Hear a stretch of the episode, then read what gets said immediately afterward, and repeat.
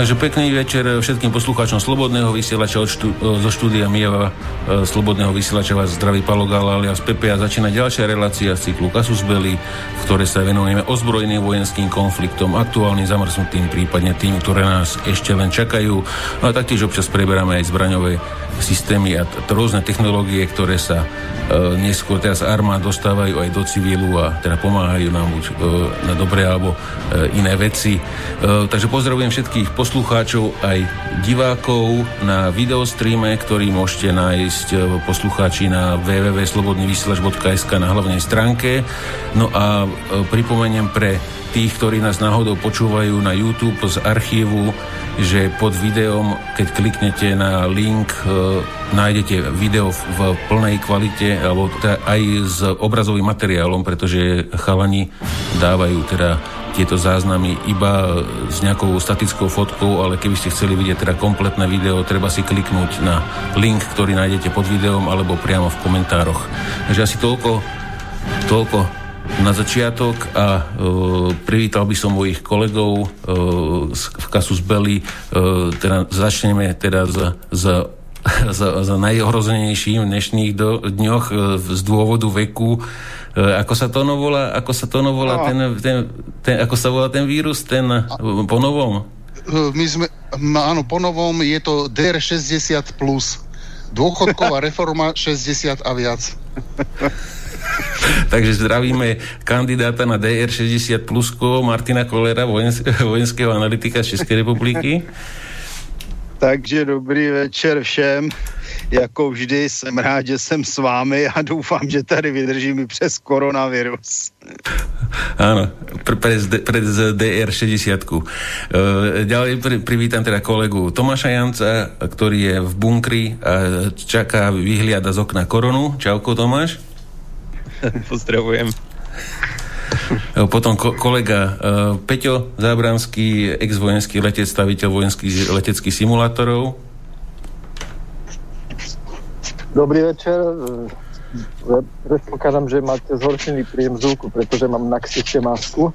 A pozdravujem koronavírus v Banskej Bystrici. Všetkých ostatných mastodontov, ktorí počúvajú našu reláciu a ešte sa ešte majú pocit, že to niekam vedie. Mm.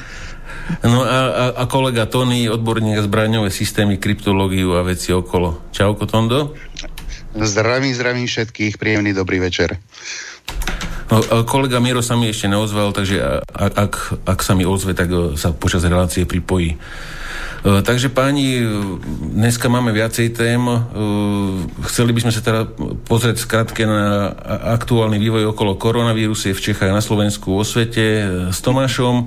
Potom by sme sa chceli pozrieť z, na dokumenty, ktoré zverejnil Cypras v Grécku, akým spôsobom teda EU jedná s, s tými východnými národmi alebo štátmi či ich berete za sebe rovných alebo nie. E, potom sa pozrieme s Martinom Kolerom na tanky, e, všeobecne, ako sa používajú vo vojnách, prečo ich armády potrebujú a na čo sú dobré a na čo dobré nie sú.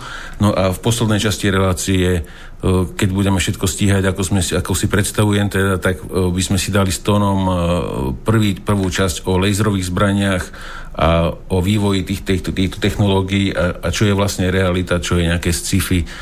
E, takže to by bolo asi na dnes. E, kontakty do relácie môžete písať celú reláciu na cb.slobodnyvysielač.sk a ak bude nejaká otázka e, priamo k téme, že to nebude o maskáčoch alebo o niečom podobnom, alebo akú plynovú masku si kúpiť na koronu, tak môžete volať tiež cez celú reláciu, ale s tým ohľadom, že pokiaľ bude niekto z kolegov ho rozprávať, budete musieť počkať na linke, dokiaľ teda sa neukočí veta alebo nejaká myšlienka. E, takže e, Mohli, mohli by sme teraz sa pozrieť na tú koronu. E, Martin, z tvojho pohľadu vývoj v Českej republike, ako, ako ty vidíš teda a potom za nás chalani, kto, kto bude chcieť reagovať, Tomáš určite teda a za nás dobre chce reagovať, potom mi chalani napíšete. Takže poď Martin teraz no. z tvojho pohľadu teda vývoj v České republike. Tak ja, co, co k tomu dodat? No tak Eh, odpoledne jsme měli asi 462 nakažených, kolik je jich teď večer, nevím. dva jsou na tom údajně zlé, někdo už se vyléčil, nějaká sestra zdravotní ta říkala, že akorát jí škrábalo v krku a měla rýmu a měla koronavirus, takže ono je to asi opravdu hodně individuální. To je první věc. Druhá věc jsou samozřejmě roušky, protože jsme si zlikvidovali za 30 let civilní obranu a zlikvidovali jsme si e, textilní průmysl, který by to mohl ušít, no tak roušky prostě nejsou. Hromada lidí je nemá. Já jsem byl dneska vyzvednout roušku na poště, kterou posílali synovi, protože ten ji potřebuje do práce. Půjčil mi druhou, kterou má, no a e, pracovnice na poště, no tak těm bylo slavnostně oznámeno, že, si, že večer konečně dostanou roušky, které měli dostat. Jinak se objevují různé nápady, jak si tu roušku vyrobit, sešít, včetně toho, že si může někdo umístit na hlavu dámské spodní prádlo, prý to taky funguje a tak dále. Mm, vidím to jako ostudnou dezorganizaci, objevili nějaký sklad, který patří nějakému větnamskému obchodníkovi, tam bylo asi 600 tisíc těch roušek, tak mu to policie zabavila. No a nejlepší je, že tedy ty roušky, co tedy bychom měli dostat do Česka, no tak ty stojí v Německu, protože Němci je všechny zadrželi a drží ty kamiony a nechtějí je pustit k nám asi, aby se tu ten koronavirus taky rozšířil jako u nich. Tak nevím. A nejlepší na tom je, že ty roušky jsou všechny z Číny, protože my si už sami nedokážeme u, u vyrobit ani takovou blbost. A když si to tak pro, pro, pro přeberu v hlavě, no tak zjišťuju, že nakonec můžu dostat roušku, kterou poprská nějaký koronavirový dělník v čínské fabrice. Takže to opravdu není co dodat. To, některé ty roušky se nedají prát. Málo kdo ví, že by se to mělo strčit případně no mikrovlnky, ta dokáže pozabíjet kde co, možná i ten koronavirus nevím. Takže eh, v Česku je situace taková mírně dezorganizovaná. Ona opozice to samozřejmě háže na premiéra Babiše, ale já přestože nejsem jeho nějaký kamarád, tak se musím zastat, protože ta neschopnost a nepořádek se tady úspěšně budovala 30 let a teďko to házet na posledního premiéra, to je poměrně velmi laciné a zvlášť, když to hážou ti, kteří se na tom, co se tady za 30 let dokázalo udělat špatně, velmi úspěšně podíleli. Jinak, jak říkám, je problém. Vláda nařídila nošení roušek, ode dneska je to povinné, kdo ji nemá, může dostat pokutu několik desítek tisíc korun. Důchodci nemají chodit na nákupy než od 10 do 12 hodin, což je samozřejmě blbost, protože někdo e, navykládal, navykládal někomu, že mezi 10. a 12. hodinou je nejméně lidí v prodejnách, což je blbost, protože v té době chodí většinou lidi, kteří pracují si pro svačiny a podobně, no ale to nevadí, ono to není nařízené, je to jenom doporučené. Jinak samozřejmě čekáme všichni, co bude a nebude, jak se to vyvine, jestli naši němečtí přátelé nám ty roušky ukradnou, nebo co s tím ráčí dělat dál. To je asi tak všechno. Uh-huh. A jaká je situácia, že už sa tam nejaké uzavreté mesta úplne, že kde, alebo menšie mestička, alebo dediny? No to je Uničov na Jižní Moravě, tam, to, tam je vlastně uzavřeno, jinak zatím se jezdit po republice může, ten Uničov to je asi do určité míry takový test a je v tom samozřejmě zase obrovská dezorganizace, protože lidé se nedostanou normálně do práce, nedostanou se z práce domů nebo jsou jim činěny problémy. Takže tam je ten vývoj takový, takový, asi se to teprve všichni učí, co bude, nebude. Já si nedovedu představit, kdyby teda uzavřeli Prahu, no to by bylo zajímavé opravdu. Uh-huh. No, No, už sme doma. No, takže tak po, poďme teraz e, e, k Tomášovi Jancovi. Tomáš tieto veci detálne sleduje, takže z tvojho pohľadu Tomáš teda vývoj u nás, či je teda taký, ako sme sa... Mne to tak prípada, že je to presne to, čo, o čom sme sa bavili asi pred mesiacom a pol v prvej relácii o, o, o tomto probléme Eh, ty to ako vidíš, eh, že, že či sa eh, tá čínska propaganda teda, ako si hovoril, že rád by si veril tej propagande, jak, jak vidíš ten vývoj teda? No, mm, ono to bude tak, že uh, teraz uh, jednak vykázali z Číny novinárov amerických um, a to je čiastočne podľa mňa aj kvôli tomu, aby aby o tom nehlásili na západ. Je tam viacero indikácií, že tá situácia v Číne nie je tak pod kontrolou, ako sa tvária. Hlavne, uh-huh. um, hlavne v tom zmysle, že um, je viacero reportov o ľuďoch, ktorí boli prepustení ešte než boli vyliečení a uh, objavujú sa niektoré dokumenty, ktoré hovoria, že sa systémovo podceňuje množstvo nakazených a tak ďalej. Um, ale, ale aj, keby, aj keby toto konkrétne nebola pravda, tak uh, tie úžasné pokroky, čo spravili na papieri, dúfam, akože úprimne dúfam, že čínska propaganda je skutočná a že, že sa tie pokroky skutočne udiali a tak, tak e, onedlho sa bude musieť spustiť znova čínska ekonomika. A to znamená, že všetky tie karanténne opatrenia, čo prebehli v Číne, a zrazu budú, zrazu nebudú účinkovať. A už teraz máme už teraz máme viacero prípadov znovu nákaz. Síce pribúda len eh, tak 20 prípadov denne, a to len vo Wuhane, ale, ale tie prípady tam ďalej sú. No ako vieme o tom víruse, tak uh, uh, skutočný stav, aký je s nákazami, uh, zaostáva, uh, zaostáva za stavom potvrdených prípadov. No a um, keď sa, keď sa znova spustí ekonomika, tak eh, sa znova zvýši počet interakcií medzi ľuďmi. A keď sa znova zvýši počet interakcií medzi ľuďmi, tak eh, pri nakazlivosti toho vírusu je nevyhnutné, eh, že sa bude znova šíriť. Mm. Čo ma veľmi znepokojuje, čo je iné ako situácia keď bola na začiatku, keď bolo prakticky len jedno ohnisko, je, že teraz je boh vie koľko ohnízk. V Európe aspoň testujeme, takže vieme, aký je reálny stav. Ale začína sa to rozmáhať v krajinách ako India, Pakistan. Začína sa to rozmáhať v Afrike, už len z oficiálnych čísel. A nerobme si ilúzie, že tam testujú že tam že testujú, tam testujú. Tak, že tam testujú tak obratne, ako, ako testujú aspoň tu. Uh, tak uh, v Afrike vyplýva, že je to vo väčšine krajín už teraz.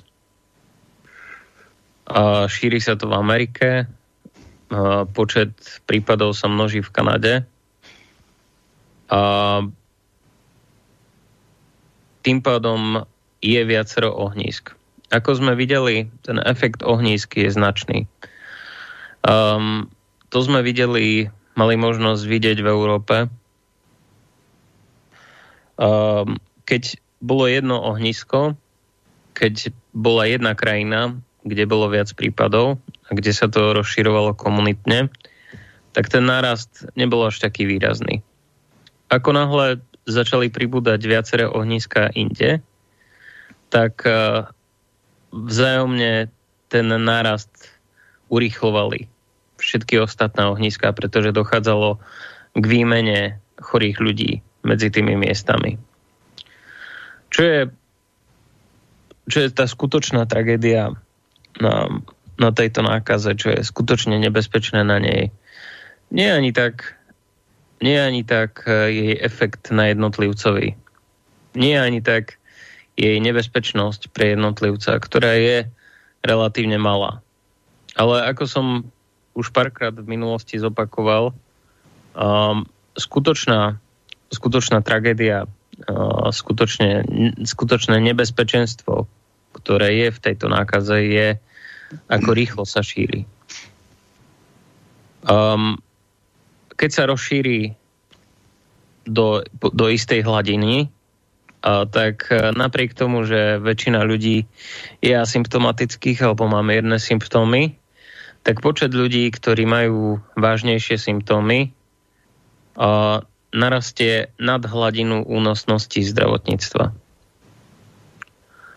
A to sme mali možnosť vidieť v Taliansku, kde to nielen, že narastlo nad, nad únosnosť zdravotníctva a lekári sa museli rozhodovať, že kto zomrie a kto ostane žiť podľa pravdepodobnosti toho, že kto prežije na tom dýchacom prístroji. Ale, ale potom už ani nebolo kde paliť mŕtvoly. Tak sa ukladali do stanov a, a do kostolov. Ale čo je, čo je dobrá, dobrá správa, um, je jednak to, že počet prípadov v Taliansku sa znižuje. To znamená, že vieme dozaista, že vieme spomaliť ten vírus, keď robíme opatrenia. Problém bolo, že sme nechali vzniknúť viacero ohnízk a bude veľmi ťažké to vyhasiť. A dobré správy sú aj to, a to konkrétne pre nás a pre východnú Európu, že my sme si nerobili také ilúzie o tom, aké sú dokonalé naše zdravotníctva, lebo nie sú, lebo by neuniesli niektoré nemocnice ani 100 pacientov naviac. A, takže sme začali skôr a tvrdšie a dôslednejšie robiť a, preventívne opatrenia. A čo je skutočnosťou pri tomto víruse je, a čo si treba uvedomiť je, že ani to najsilnejšie zdravotníctvo na svete, ani to najvýkonnejšie zdravotníctvo na svete nezvládne ten vírus bez opatrení prevenčných. Pretože ten nárast prípadov je jednoducho príliš rýchly. Čo sa teda budeme pravdepodobne v Európe snažiť robiť, bude to, že sa budeme snažiť um, spraviť nejaký kompromis medzi ekonomickou výkonnosťou a medzi krivkou nákazy, ktorá za bežných okolností uh, sa prepali cez strašne veľa obyvateľstva a za krátky čas by zabila strašne veľa ľudí. Um, nie, nie nutne kvôli tomu, že, že by väčšina, čo je tým nakazených, zomrela, ale kvôli tomu, že dosť veľká časť by vyžadovala zdravotnú starostlivosť a nemohla ju dostať. Takže čo, čo robíme vlastne tými distančnými opatreniami, čo robíme tými karanténnymi opatreniami je, že znižujeme nákazovosť. Znižujeme to R0. Znižujeme to, ako, ako rýchlo sa nakazia ľudia a tým pádom dostaneme tú krivku, alebo sa snažíme dostať tú krivku na úroveň únosnosti zdravotníctva. Ale, ako sme si povedali um, a ako vyplynulo z toho, čo sme si povedali o Číne, a o tom, že prídu znova nákazy, um, treba si uvedomiť, že nedá sa to prečkať. Pretože ekonomika by to jednoducho nevydržala.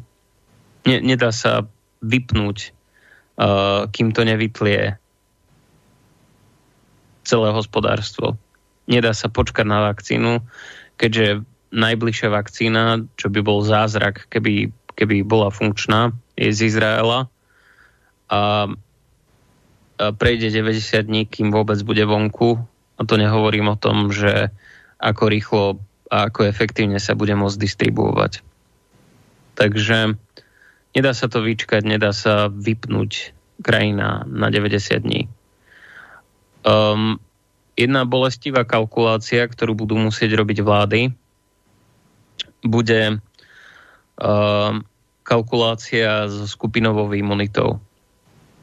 To znamená, že budú sa musieť robiť cieľové karanténne opatrenia, kde najcitlivejšie skupiny obyvateľstva budú musieť byť izolované, to znamená chorí a starí ľudia budú musieť byť izolovaní po celú dobu. Ale cyklicky najlepšie produktívne obyvateľstvo bude musieť byť vypušťané k práci a, a bude sa musieť nachádzať kompromis medzi karanténou, medzi distančnými opatreniami a medzi hygienickými opatreniami. Um, nemyslím si, že sa to dá vyriešiť jedným blokovým opatrením, ktoré bude, bude trvať dlho, ale a bude to séria opatrení, ktorá bude musieť byť prispôsobená na špecifika zdravotníctva daného regiónu a na špecifika obyvateľstva a priemyslu daného regiónu. Pretože v konečnom dôsledku ochromené hospodárstvo by spôsobilo ešte viac obetí um, ako, ako samotný vírus. Um, ale ako som povedal, je dobré, že naše vlády, um, aj keď, aj keď tá odpoveď samozrejme nie je dokonalá, ale že zareagovali, um, zareagovali tak skoro, ako zareagovali, um, tak rezolutne ako zareagovali. Pretože minimálne, čo nám to dalo, je čas možnosť pozorovať situáciu v Taliansku a pozorovať udalosti, ktoré sa tam dejú. Um, a dalo nám to čas uh, spracovávať poznatky z efektívnosti, prípadne neefektívnosti opatrení verejného zdravia.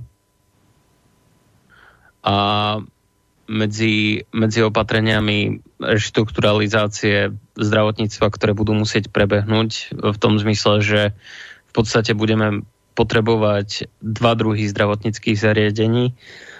jedno pre infikovaných to budú často provizória musieť byť a jedno pre normálnych a budeme musieť teda pre, tých bežných pacientov a budeme musieť budeme musieť z, zjemniť naše štandardy na poskytovanú zdravotnú starostlivosť, pretože bude treba strašne veľa zdravotníkov. Uh, jedna vec, čo robia, čo robia Taliani, je, že um, povyšujú medikov v posledných ročníkoch um, na, na doktorov uh, zrýchlene, aby dostali viac zdravotníckých pracovníkov do obehu. A aj keď za bežných okolností by to nebolo boh vie čo, tak e, v tejto situácii je to potrebné. Ďalšie, ďalšie veci, čo budú potrebné, budú e, spôsoby, ako využiť niektoré prístroje pre viacerých ľudí. Um, už sa objavil spôsob, ako, um, ako využiť jeden ventilačný prístroj pre viac pacientov. Um, budú to spôsoby, ako, ako vytvoriť dobré provizorné uh, podmienky pre testovanie a pre karantény a pre liečenie pacientov, karanténne zariadenia pre mierne postihnutých pacientov a systém, ako dostať potravu, a základné potreby ku seniorom, ktorí musia byť izolovaní a ku chorým ľuďom, ktorí musia byť izolovaní. Takže v celku, ako to vidím, dnešnú situáciu. Dnešná situácia práve naopak je veľmi iná, ako bola predtým. Máme viac informácií o efektívnych liečivách um, a sú niektoré efektívne liečivá, ktoré minimálne empiricky sa používajú a už sa objasňujú aj mechanizmy ich fungovania. Máme viac informácií o prevencii. Vieme, že sa to dá spomaliť a dokonca sa to podarilo v niektorých e, uzavretejších krajinách aj zastaviť. Južná Korea mala veľmi dobré úspechy so svojimi opatreniami verejného zdravia. Um, až tak, že sa znižuje počet prípadov denne výrazne. Tajvan mal veľmi dobré výsledky. Um, a myslím si, že ak sa k tomu postavíme racionálne a ak sa šípková rúženka Európska únia aj zobudí a ak budeme schopní prispôsobiť hospodárstvo novým podmienkam, novým výzvam, pretože jedna vec je, že trhy sú v šoku, Druhá vec je, že ľudia naďalej chcú zarobiť. A keď ľudia naďalej chcú zarobiť, tak eh, chcú naďalej nájsť spôsoby, ako dostať tovar za zákazníkom, ako veci vyrobiť a tak ďalej. Um, trh, um, aj keď môžete mať rôzne názory na ňo, ale trh je veľmi šikovné zvieratko. A dokáže sa prispôsobiť, keď sa spamätá z toho úvodného šoku. Takže ten úvodný šok príde, príde hlavne, keď uvidíme správy z viacerých ohnízk uh, v Európe, pretože viacero ohnízk sa buduje. Uh, Španielsko dá sa hovoriť, že už začína mať preťažené zdravotníctvo. Uh, Británia uh, podľa mňa je tak tri týždne za Talianskom a robia veľmi meké opatrenia. Oni pravdepodobne chcú staviť na tú skupinovú imunitu. Uvidíme, ako to bude. Um, Nemci idú tiež rýchlo, um, Francúzi idú tiež rýchlo, aj keď spravili veľmi rezolutné opatrenia a Macron sa k tomu postavil pomerne zodpovedne. Um, teraz príde taký čas, keď um, tie veci musíme spomaliť, musíme absorbovať, analyzovať a, a spraviť výstupy z informácií, ktoré prídu a ktoré prídu na základe toho, že budeme mať viac priamých um, občianských aj medicínskych skúseností s tou nákazou. Um, stav nie je zďaleka taký zlý, ako sa zdá. Um, dúfam, dúfam, že sa hospodárstvo spamätá čo najhladšie. Myslím, že ale zabolí a myslím, že ľudia, ktorí uh, si nekúpili aspoň nejaké zásoby, tak budú trocha ľutovať Um, ale, ale nie je to zas až také apokalyptické. Problém bude podľa mňa, aby sme sa vrátili k tej Číne, a v situácii, keď Čína bude mať znova epidémiu a bude potrebovať nájsť externého nepriateľa, keďže uh, už vláda vyhlásila, že, um, že vyhrali nad nákazou. Um, uh-huh. už, už teraz kolujú tie správy o tom, že ako im to tam zaviedli Američania, uh, ktoré nie sú podľa mňa celkom podložené, keď sa pozrieme na tie epidemiologické vlastnosti. A problém bude ešte v Ázii, keď, uh, a v Afrike, keď, sa, keď sa to riadne rozmohne um, v, v tých krajinách, ktoré majú veľmi mizernú zdravotnú starostlivosť. Jednak tam budú obrovské obete na, na životoch a jednak ak inteligentne nezvládneme migráciu um, a cestovné styky s tými krajinami všeobecne, tak uh, môžeme mať kľudne reinfekcie cez zadné zvrátka. Um, ako problematická sa mi javí aj uh, situácia, čo sa vyvinula um, na grécko-tureckých hraniciach, Um, a to aj z epidemiologického hľadiska, pretože ak sem dojde dosť migrantov pozitívnych, um, keďže vieme, že na Blízkom východe je jedno veľké ohnisko a viaceré pravdepodobne, o ktorých nevieme, tak uh, nám to môže pohoršiť. Um, a to nie len z hľadiska epidemiologického, ale aj z hľadiska verejného poriadku. Uh, Turecko ale myslím si, že troška stiahne zúbky, keď u nich prepukne tá nakaza tiež. Um, myslím si, že netestujú dostatočne. Um, myslím si, že chcú dávať svaly, aby zvyšovali morálku a myslím si, že to budú veľmi, veľmi, veľmi ľutovať. No a to je tak zhruba môj odhad situácie, nechcem veľmi zdržiavať.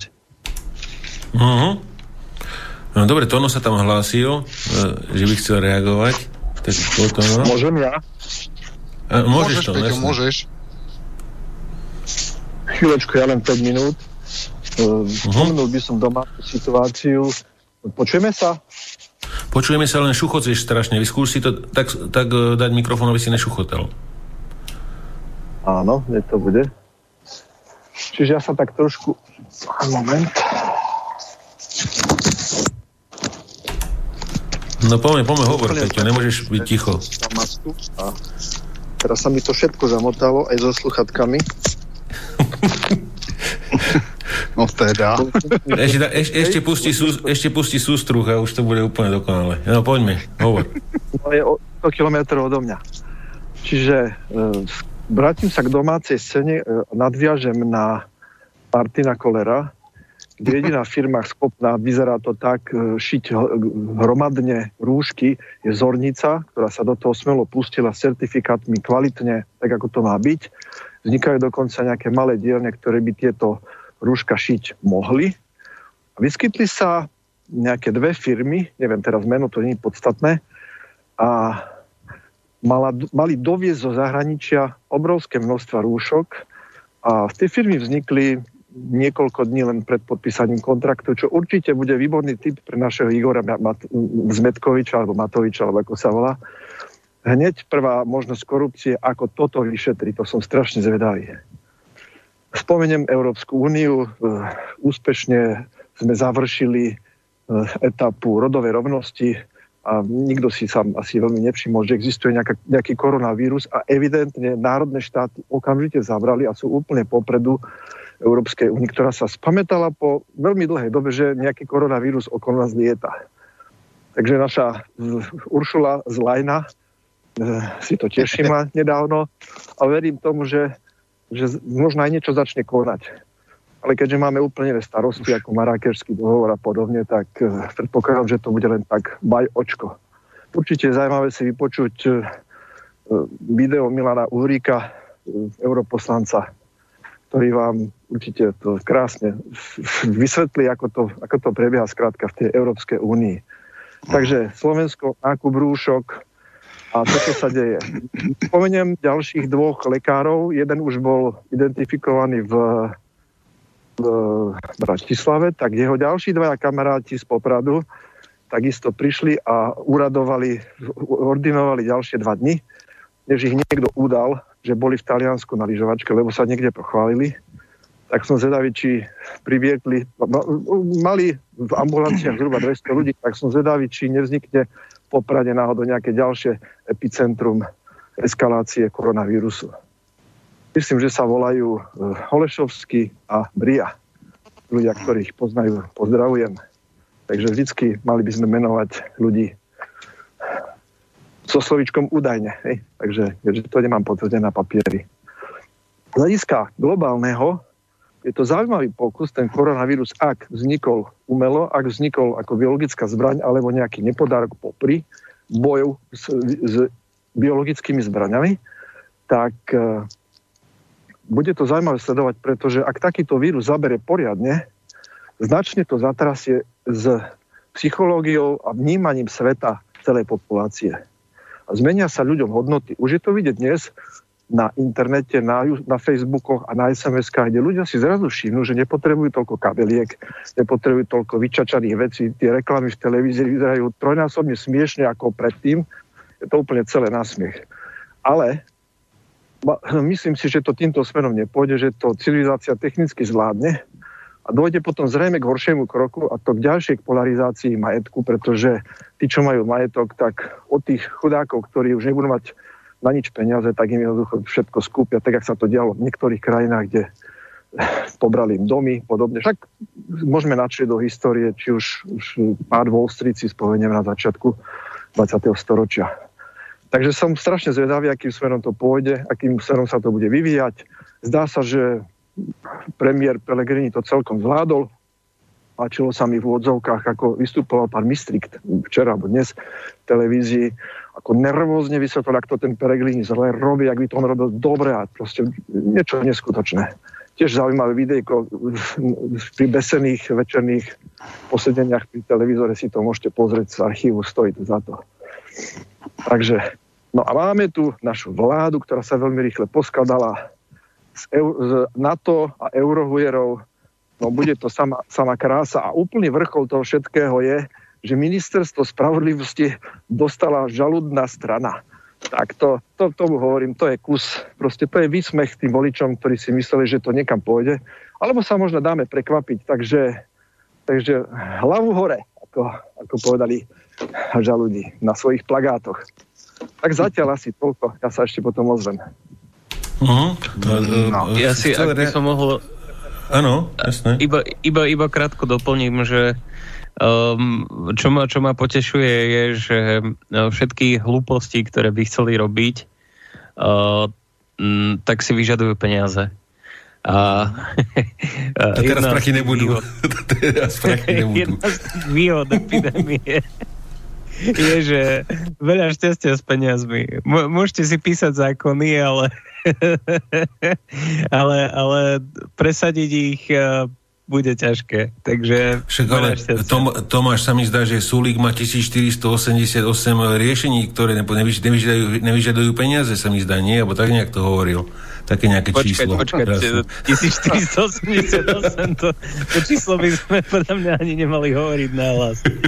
No, ale, no, mal, mal, mal tam také nejaké číslo, možno som sa pomýlil sekol o 20 hore dole, to je jedno, nie? Však. No, no dobre, Martin, poďte. Napríklad zníženie, no? zníženie zdravotnej starostlivosti v rámci povinného zdravotného poistenia. To, to nevyžaduje navýšenie štátneho rozpočtu napríklad, hej? Alebo menej štátu, to tiež nevyžaduje viac. Hej? Neviditeľná ruka trhu, vidíte, čo tu poseka za chvíľku. Ja, páni, ale, doplňu, páni, ale... V Európskej únii, uh-huh. počkaj, dokončím. Nemci, alebo teda priamo Merkelová povedala, že firmy budú mať príjmy, aké chcú, pôžičky s nulovým úrokom, koľko chcú. Zaujímavé, keďže mm, v rámci medzinárodného zúčtovania medzi nami a Nemcami. My máme obrovské minusové saldo a Nemci majú na účtoch, na firemných účtoch, napríklad Volkswagenu, oveľa väčšie prostriedky v hotovosti, alebo teda na účtoch, ako, ako je rozpočet Slovenskej republiky. A ešte napriek tomu, pani Merkelová najprv si zadrží rúšky, potom povie, že peniazy budete mať koľko chcete. Čiže keby tieto peniaze možno rozdali medzi ľudí, urobili, urobili lepší spôsob, alebo by, by to bolo oveľa lepšie, ale dajme sa prekvapiť, akým smerom to celé vlastne pôjde. A Tomáš, mm. povedal si jednu zaujímavú myšlienku a to, že je to výzva pre trhy. A čo si pod tým predstavuješ? Tak eh, pod tým si predstavujem, že bude treba eh, zmeniť spôsob výroby, že bude treba prispôsobiť logistiku, že bude treba začať vyrábať uh, iné, iné produkty alebo repasovať nejakým spôsobom produkty, bude treba zvýšiť BOZP, um, budú, bude veľký dopyt podľa mňa po vyliečených, či už majú imunitu na, na chorobu. A paradoxne uh, myslím si, že uh, jedna, jedna z vecí, čo sa obráti, tak troška je, že predtým bolo ťažké zamestnať mladého človeka, a, a teraz uh, sa to troška podľa mňa tá situácia obráti. Uh-huh. Uh, Martin Nebo... Siller, ano? Já bych jenom chtěl upozornit na jednu věc. Tady se mluvil o babě Merkelové, teda Ježi babě e, Evropské unie a bílého, bílých Evropanů která se snaží zlikvidovat Němce a spolu s nimi i nás. E, tam totiž v Německu vznikla zajímavá myšlenka. Oni chtějí za, znárodňovat e, fabriky a vůbec výrobní prostředky. To možná málo kdo z vás zaregistroval, ale dostali takový výborný zelený a pirátský a levičácký nápad, že budou znárodňovat. Tak jsem si říkal, že je důležité, aby hlavně ty znárodněné podniky pak ovládali ti zelení a ti dredaři, co celý život nic nedělali a ti to určitě zvládnou dobře a bude s německou ekonomikou pokoj. Nechat jim to rok, tak ten Volkswagen nebude mít na účtech vůbec nic, ale o to mi nešlo. Větší problém vidím teda v tom, že za prvé Frontex nepro, nepr, nepředvádí nic důležitého. Za druhé, a to bych zdůraznil, vrchní komisařka Evropské unie Lajenová začala mluvit o uzavření tedy evropských hranic podle Schengenu, samozřejmě pozdě, jak jinak. Ale co je nejdůležitější, eh, kamarádka Merkelové Lejenová samozřejmě určila výjimky a jedna z výjimek, na kterou by se nemělo vztahovat uzavření Schengenu je, kdo, co si myslíte? No, no, migranti. Nesmeme my nesmieme ísť zvon, ale zvonku môžu prichádzať. To je uzavretie hraníc. Áno, přesně. Ako Přesně, takže toto je Lejenová v praxi. Ne, nemusíme se bavit o tom, že chtěli s Merkelovou zakazovat uzavírání států vůbec a uzavírání českých hranic a slovenských hranic a polských hranic a švýcarských hranic. To by těžce proti jejich představě. Do Česka jezdí normálně kamiony z Itálie, jak jsme zjistili a vykládají tady. Probíral jsem to včera u Kapala, to je taky úžasné. A co, co bych ještě dodal? Naši opozičníci nadávají Babišovi, že nechce dát peníze z Česka na Frontex. Já nejsem přítel Babiše, ale musím říct, že dělá dobře, protože Frontex neudělal vůbec nic a zjišťuje se, že Frontex nedělá nic jiného, než vozí migranty do Itálie. A jsou s tím problémy, Italové už je odmítají. A e, náš velký a úspěšný socialistický ministr vnitra Hamáček poslal na podporu do Řecka 8 policistů a kamže je to poslal do Frontexu, takže tam jsou úplně zbyteční. Takže zde vidíme opět tu neschopnost, impotenci a ne přímo lumpárnu, že místo obrany hranic před migranty, mezi kterými se to podle posledních informací rychle šíří všechno, tak tady máme Frontex, který nic nekryje a máme tady vrchní komisařku novou, která chce pro migranty výjimku a už to začalo přece s tím, že Německo se rozhodlo přijmout 1500 dětí z toho Řecka, kolik je z nich nakažených, to nevíme. Ale musíme si uvědomit, že oni mají slavný zákon o slučování rodin, takže oni tam nejdřív přivezou těch 5000 dětí a pak eh, teda 1500 dětí a za nimi těch jejich 10 tisíc příbuzných z nich, a z nich některé infikované, protože oni mají výjimku.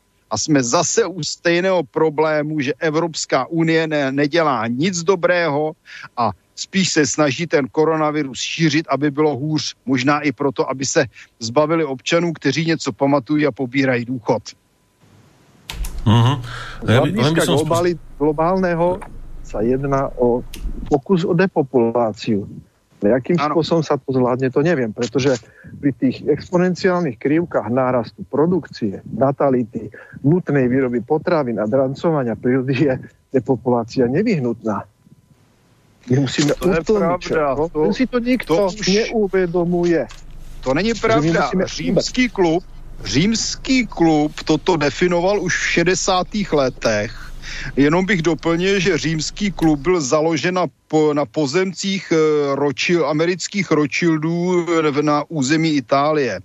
A první prohlášení římského klubu bylo to, že lidstvo je přemnožené, takže ono se o tom ví, ale nikdo to nechce slyšet. Všichni stále říkají, že země koule nás všechny uživí. Já jsem byl na jedné takové diskuzi akademických pracovníků univerzit v Česku, mě tam pozvali a řečnili tam o tom, jak se to všechno zvládne a jak ta země koule všechny uživí, když budeme pěstovat nějaký ten plankton a žrát řasy. A já jsem se jich zeptal, jak, jak chtějí zajistit, aby pro všechny ty lidi byly auta, domy a mobily a elektřina. A najednou byli všichni vedle. Takže já naprosto souhlasím, že počet obyvatel země koule by se měl snížit na nějakou miliardu, miliardu a půl ať už to vymysleli tedy někde v římském klubu nebo někde jinde, ale faktem je, že lidstvo je přemnožené a je to naprostá katastrofa. Ale nemyslím si, že ideální řešení je zlikvidovat obyvatelstvo Evropy. Hmm. No to je to najhoršie riešenie, by som povedal. A mm, keď si spomenieme na Billa Gatesa, jeho nadáciu, ktorý podporuje výrobu vakcín, napríklad vyvinuli vakcínu proti otehoteniu, čiže ako keby antitabletka proti otehoteniu, ale elektronická, tak e, spôsobilo to obrovský problém, neviem, či aj nejaké úmrtia v treťom svete a odtiaľ ho vyhnali s týmto, ale Bill Gates je neunávny a pokračuje v ďalších klonoch svojich činností, takže máme sa na čo tešiť. Ale z hľadiska toho, čo spomínal Tomáš, že budeme inak štrukturovať výrobu, nepomôže to tomu, aby to zlepšilo životnú úroveň ľudí. Ale musí to zmeniť morálku, musí to zmeniť spoločenské zriadenie a na to asi potrebujeme veľmi silný koronavírus. Možná. Uh-huh. máme, tu chalani, máme tu chalani pár mailov, eh, hlavne na Tomáša ešte k, tomu, k, k tej korone, aby sme potom uzavreli s tým a išli na ďalšie témy. Tomáš, môžeš zareagovať teda na ten prvý mail, ktorý som ti preposlal od Od Viktora? OK, no. takže jednom bude, že uh, videl som video pána Janca, na ktorom hovorí, že Zinok zabíja koronavírusy. Overal som si to a dočítal som sa, že to, uh, že to uh, že je to vírus. Áno, je to vírus. Chcete k tomu niečo povedať? Uh, píše sa o tom tu. Um, no, chce asi povedať, že to nie je pravda. Um, uh, takto. Nikdy som nepovedal, že Zinok zabíja koronavírusy Povedal som, že štúdia dokázala, že vnútrobunkový zinok blokuje množenie koronavírov v bunkách. A to dokazuje štúdia, ktorú som citoval priamo na tom videu. Je tam zdroj. Tá štúdia je z roku 2010. Čo som povedal je, že zinok vnútrobunkový blokuje množenie koronavírov a že Um, ďalšia štúdia z roku 2017 dokazuje, že chlorochín uh, dostáva zinok do intracelulárneho priestoru. Ale um, ďalšia vec, čo naznačuje, um, že, že by to mohlo nejako súvisieť, je to, že, um, že chlorochín, respektíve plakvenil v našich podmienkách, je um, v terapeutických guidelinoch aj v Číne, aj v Južnej Koreji. A uh, nedávno vyhlasil jeden Australan, uh, teda jeden australský lekár, že to pokladá za liek na koronavírus. Uh, tým zinkom som chcel povedať len to, že netreba ho mať nedostatok a v žiadnom prípade netreba brať žiadne lieky a istenie lieky na predpis, bez toho, aby vám poradil lekár ich brať. Zinok je uh, výživový doplnok, um, respektíve môžete to brať ako výživový doplnok, ktorý vám pomôže s naštartovaním imunity, um, ale v žiadnom prípade neradím brať lieky na predpis bez dozoru lekára a bez predpísania lekárom. Takže toľko k tomu. Uh-huh. Potom tu mám ďalší mail k tomu ešte od Václava, že, že naši odborníci z televízie hovoria, že vírus sa nedá vyrobiť a že sa nedá použiť ako zbranie, lebo by sa nakazil aj ten, kto ho vypustil. Že, že, že, či by vieme nejaké príklady z histórie vojenstva, Martin, že, či by si vedel, že, že či takéto niečo podobné bolo teda použité v nejakom masovejšom meradle. Ale tak samozřejmě používaly se různé nákazy, my jsme to tady přece probírali v našem pořadu, ano. bavili jsme se o japonských, japonských eh, laboratořích v Manžusku a já bych tedy těmto odborníkům, kteří vystupují v televizi, patrně nějací placení dredaři, poradil, ať se podívají na americkou, na americkou základnu ve Fort Detrick, kde se tím zabývají už desítky let výrobou. Virů, se není v celku žádná novinka, že i HIV s velkou pravděpodobností je uměle vytvořený virus. E, ono je třeba se na to dívat tak, že ten virus nemusí být vyloženě uměle vytvořený. To může být virus, který existuje, ale je pouze geneticky modifikovaný a ta modifikace právě z něj udělá virus podstatně nebezpečnější. A válka pomocí jedů, bakterií a virů to není nic nového. Já bych připomněl, že americká armáda tedy údajně šířila neštovice mezi indiány a to už máme pomalu 200 let. Hmm. Poslal som ti tam, Tomáš, do četu ďalší mail k tomu, k tej dôchodkovej reforme plus 60 mne? Áno. OK, takže uh, pozdravujem dnešnú zostavu. Chcem sa opýtať Tomáša ohľadom COVID-19. 80-ročný liečiteľ Milan Calábek tvrdí, že je možné tento vírus liečiť liekom antabus v kombinácii s glukonátom, mednatým, lomeno zínočnatým. Má o tomto nejaké informácie? V prípade, že nie, by sa na to mohol pozrieť a dať nám vedieť. Včera povedal nejaký odborník. Prosím? Antabus je přece speciální léčivo, které se podává alkoholikům, aby reagovali na alkohol tak, že ho, že ho zvrátí a jim špatně. Hm. Včera povedal nejaký odborník, že tento vírus bude kulminovať až v júni. Znamená to, že tento stav, respektíve stav ešte s prísnejšími opatreniami bude pretrvávať minimálne do júna. A čo to konkrétne znamená pre každého človeka, zamestnanca, ktorý má úver a tak ďalej. OK, takže uh, otázka má tri časti. Um, čo sa týka tých liekov, neviem sa vyjadriť, nie som lekár. Um, keď, e, keď sa vyjadrujem k niečomu, tak citujem konkrétne nejaké štúdie alebo konkrétne nejakých lekárov. Uh, môžem sa na to pozrieť prípadne, ale mm, ne, nemôžem sa k tomu vyjadriť, ak k tomu nie sú nejaké relevantné štúdie, tak ak nejaké nájdem, tak dám vedieť na stránke. Ale v žiadnom prípade neodporúčam nejaké postupy. Maximálne môžem povedať, že čo budem robiť na sebe. Nej. Um, Takže čo sa týka toho júna, um, uvidíme, že ako sa to vyvinie, ale nemyslím si, že tie ultraprísne opatrenia budú v kuse trvať do júna. Myslím si, ako som to povedal, že sa veci budú musieť fázovať a, a to je jednoducho hospodárska nevyhnutnosť. Um, ale, ale rozhodne, kým neskončí nákaza, tak nebude štandardný ekonomický režim a nebude štandardný občanský režim. Bude to veľmi zvláštne obdobie. Um, ne, nemám, ani, ani sám nemám radosť uh, uh, z niektorých vecí, ktoré síce viem, že sa musia udiať, ale nemám dôveru voči, voči vládam, ktoré tie veci budú Eh, ktoré, ktoré tie veci budú uskutočňovať. No a čo to konkrétne znamená pre bežného človeka, zamestnanca, ktorý má úver a tak ďalej? Um, to veľmi závisí od uh, konkrétnej uh, finančnej a hospodárskej politiky, ktorá sa zoberie a veľmi to závisí od, um, od správania ľudí. Um, a ešte, aby sa to viac komplikovalo, tak to nezávisí len na ľuďoch v Európe, ale závisí to na ľuďoch po celom svete.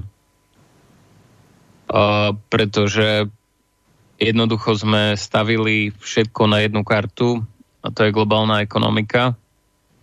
A takmer žiadna krajina nemá nejaký plán B, minimálne nie je dlhodobý.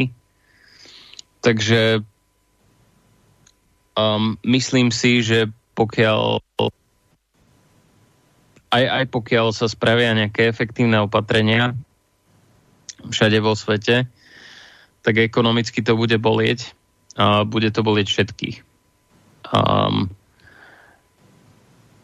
je, je dosť možné, že um, sa spravia niektoré uh, opatrenia ako nejaké dočas, dočasné od, odpúšťanie splácania úverov, dočasné pozastavovanie hypoték, prísľuby oddlžovania bank neskôr, keď prejde, keď prejde tá nákaza. Ale všetko, mm, všetky udalosti a to, ako to ľudia pocítia, sa bude od toho odvíjať, že aké konkrétne opatrenia sa udejú. Um, jedno viem ale povedať s istotou, že nebude to ľahké. Um, nebude to ľahké minimálne, kým to skončí. Nejaký čas potom, čo to skončí, bude iste napätá geopolitická situácia, bude napätá hospodárska situácia, ale na druhej strane si myslím, že príde potom rast a možno aj, uh, možno aj nejaký návrat uh, k nejakej príčetnosti a um, k nejakému modelu sebestačnosti. Hm. Ešte, rýchlo, ešte v rýchlovke uh, píše Jožo, že krvná skupina A, že by malo byť nejak viac ohrozená, že či si o tom počul niečo. No. Uh, v tom prípade by musela byť ohrozená, tuším, väčšina sveta. Uh, teda uh, ne, neviem o tom. Neviem o tom. Uh, m, ja sám som Ačko RH+. Uh, ale, ale neviem o tom, ne, nepočul som o tom zatiaľ žiadnu štúdiu. Môžem, keď, môžem?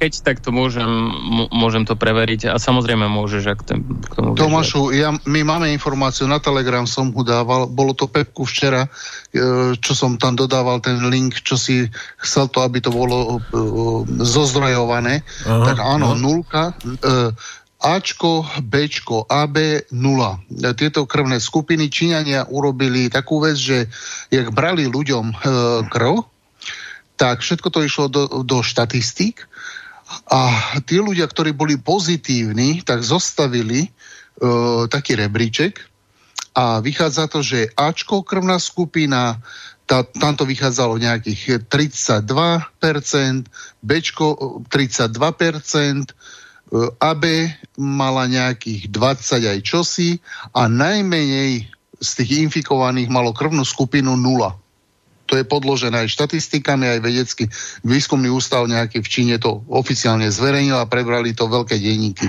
Ja som to dával do Telegramu. Takže mm, čo si na tom pravdy bude? Ináč, ja, keby sme to porovna... ktoré krvné skupiny, pardon, ktoré krvné skupiny ešte raz sú no, ohrozenejšie? Ačko, Bčko a potom štvrté, na štvrtej pozícii bolo AB, a úplne posledné len s 12 percentami z tých tisícok, lebo to boli tisíce, stá tisíce e, vzoriek, akože no, no, to bolo z celé Číny, pos, tie štatistiky sa stále vyvíjajú. E, ja som normálne videl, link tam bol, aj som klikol naň, kde normálne podľa krvných skupín v Číne ukazoval, bol graf, normálne taký, ako um, stále sa aktualizovali, ako videostring, keby to bol. A tam ukazovali tie krvné skupiny, sa pohybovali hore dole tie. Takže naozaj fakt Ačko malo najviacej, potom o percento niečo nižšie bolo Bčko, o, nejak, o nejakých 10%, 15 bolo ABčko a úplne dole bolo 12, 12,3% bola nulka. To sú reálne ináč, veci. Ináč, ke, keby si... Tak keď sa zamyslíme, tak troška aspoň tie dve bunky medzi ušami, keď pošúchame, e, keby sme to porovnali s, s, s celou populáciou na svete, aké majú krvné skupiny, možno, že by to bolo percentuálne presne to isté bajevočko a že by, že by to proste vychádzalo takým istým štýlom. Je, že, že pokiaľ je najviac Ačiek, tak je jasné, že aj najviac Ačiek sa nakazilo, že bola pravdepodobnosť najvyššia, že sa nakazia pri tom množstve tých ľudí. Ale tak to iba špekulujem, ale mohlo, mohlo by to mohol by to niekto vygoogliť, kto by mal čas. Že, že celá populácia, že či ten Pozre, rebríček nebude, poz, nebude, nebude taký to, istý. No? Pozriem, pozriem to v rámci civilizácie, v rámci, v rámci planéty, môžem, kľudne. No, no, no. Idem, idem to aj teraz, mám chvíľu čas, tak to idem kúknuť. Dobre? Uh-huh. Dobre, e, takže a, a posledná vec, šírili sa na, na rôznych stránkach, napríklad na overenej stránke nejaké sa to volalo niečo, že my ženy a bodka CZ, alebo neviem, takéto stránky šíria rôzne, rôzne, čo, rôzne overené informácie o vojenských cvičeniach a podobne. To som išiel do kolien, som to videl na Facebooku. Nejaká taká stránka je akože pre ženy a tam dali nejakú zaručenú informáciu. No a, a podobná sa šírila aj E, akože patent, americký patent na koronu a všetci to okamžite teraz spájali okamžite, že to Američania to teda vyflusali e, v Číne a podobne. Takže že Tomáš, ty si počul niečo o tom patente, že, že že že pred chvíľou sme sa bavili, že sa to nedá vyrobiť, jedine upravovať nejakým spôsobom ten vírus. Takže či si o tom patente niečo počul na koronavírus v USA? Uh, počul som o tom, ale uh, tam je to... ono, ono tam je strašne veľa možností, ako tie veci popliesť, takže, takže radšej, sa, radšej sa k tomu zatiaľ nebudem vyjadrovať. Môžem si to pozrieť konkrétne. A aj, uh-huh.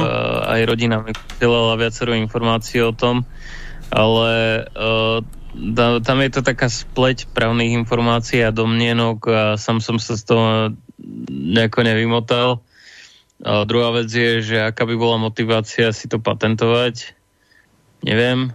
A, takže, takže ťažko povedať. A, keď, keď, keď budem mať nejaké preverené informácie, tak a, vyhodím to vonku, alebo to poviem na budúce, keď tu budeme. Uh-huh. No, Dobre, takže my, my sme, máme hodinku za sebou, by sme korunu uzavreli. V prípade, že na konci relácie vidie čas, tak ešte sa k tomu môžeme teda vrátiť, pokiaľ by ešte k tej, k tej téme nejaké maily došli, ale keď už posielať teda maily na, na tu, tie ďalšie témy. No a uh, mohli by sme teda, ešte teda, kým sa vrhneme na tie, na tie tank, tankové záležitosti, ešte by sme sa Tomáš mohli pozrieť teda uh, na EU Leaks, čo to bol ministerský predseda Grecka, čo pustil? Myslím, že, myslím, že to bol nejaký, nejaký vyšší minister Cypras vtedy. A aké veci teda pustil von a akým spôsobom teda Európska únia s ním jednala, keď bola tá kríza a chceli teda, chcel sa zbaviť eura a podobné tieto veci, to pozadie a Tomáš si to naštudoval, tak by si nám k tomu mohol teda povedať, e, že, že čo vlastne v tom EU Leaks bolo, že či, či je to taká bomba, alebo že či, či, či to nebolo nič také extra, extra závažné, čo zverejnil. Mm, ako, teraz, teraz neviem, ako to je z pohľadu normálneho pozorovateľa. Ja z hodou okolností uh, okolo tej doby som sa pohyboval na, na financiách, na ministerstve financí, takže niektoré, niektoré skutočnosti mi boli zrejme. Um, ale uh, tre, treba si uvedomiť celú anamnézu toho problému a uh, nie, nie je to zase také, také jednostranné, ako to prezentuje Varoufakis. Uh, Varoufakis vydal tie, uh, tie líky. A to je to, že uh, treba si uvedomiť, že v dobe, kým neprišla hypotekárna kríza, tak bolo strašne veľa bublín. Stra, strašne veľa bublín, strašne veľa vecí, ktoré neboli výkonné, ktoré, ktoré neboli ekonomicky životaschopné, tak boli financované tak či tak a financovanie bolo schválené tak či tak, pretože jednoducho celé svetové financie si fičali na obrovských bublinách. No a Grécko, Grécko nebola výnimka. Um, v Grécku to bolo skôr pravidlom. Celá ekonomika bola veľmi zlé a veľmi populisticky naštrukturovaná. Um, uh, čo bolo horšie, tak keď udrela ekonomická kríza, tak uh, niektoré banky pomáhali vtedajšej vláde uh, podľa mňa ilegálne, ale oni sa tvárili, že sa pohybovali v, eh, v rozsahu zákonnosti, eh, skrývali dlhy. Skrývali dlhy eh, buď tým, že konvertovali dlhy, ktoré mali v gréckej mene na jeny a tvárili sa tým pádom, že to nie je v ich rozpočte ten dlh, alebo Uh, Goldman Sachs uh, im pomáhal s rôznymi finančnými, uh, finančnými uh, transakciami um, s použitím takých uh, shady, teda takých uh, zvláštnych derivátov, uh, aby, aby redukovali, uh, aby redukovali um, nominálny dlh. Uh, bolo tam hrozne veľa skrytých dlhov a potom, uh, potom sa na tie potom sa na tie, druhy, na tie dlhy došlo, um, splaslo, um, respektíve bolo, bolo treba kontrolovať uh, viacero národných hospodárstiev, bolo treba preverovať ich strav. No a viacero bublín splaslo, uh, na viacero skrytých dlhov sa došlo. Um, finančný problém a ekonomický problém, ktorý sa kumuloval dlhé, dlhé roky, um, došiel do absol- absurdných rozmerov, tak a, zrazu bol odkrytý a, a grecká ekonomika začala padať. No a, a bola celá séria bailoutov alebo inak odložení. A, no a treba si uvedomiť aj to, že tu nešlo len o problémy v Grécku, ale tu išlo aj o problémy a z pohľadu toho, čo ideme riešiť, tak uh, išlo hlavne o problémy s investíciami nemeckých bank. Tak. A nemecké banky investovali po celej Európe do absolútnych sprostostí. Um, v aj v Španielsku, ktoré malo tiež ekonomické problémy, ale nie až také hlboké ako v Grécku. aj v Grécku. Um, uh, o, čom, o čom bola veľká časť toho um, tej e, kva, tzv. ekonomickej pomoci Grécku, bolo to, že, uh, že sa snažila uh, že, že sa snažili dostať peniaze späť do Nemecka. Že sa snažili zabezpečiť peniaze pre nemecké banky. A ďalšia vec, prečo nemohli dopustiť, aby, um, aby došlo k nejakému bankovému Grexitu, alebo uh, nemohli pustiť Grecko do defaultu, a využili všetky prostriedky na to, aby ich do toho nepustili. Uh, bolo to, že Merkelová nemohla povedať v Nemecku, že všetky tie ťažké prachy, ktoré napchali do Grécka, na, na jeho odloženie, že, že nikdy už neuvidia Nemci, že sa rozplynuli. No um, je tu viacero indicií, že to tak bolo. Uh, viacero indicií, že prioritou Nemecka bolo dostať tie peniaze späť do nemeckých bank a všeobecne učiniť za dosť bankám.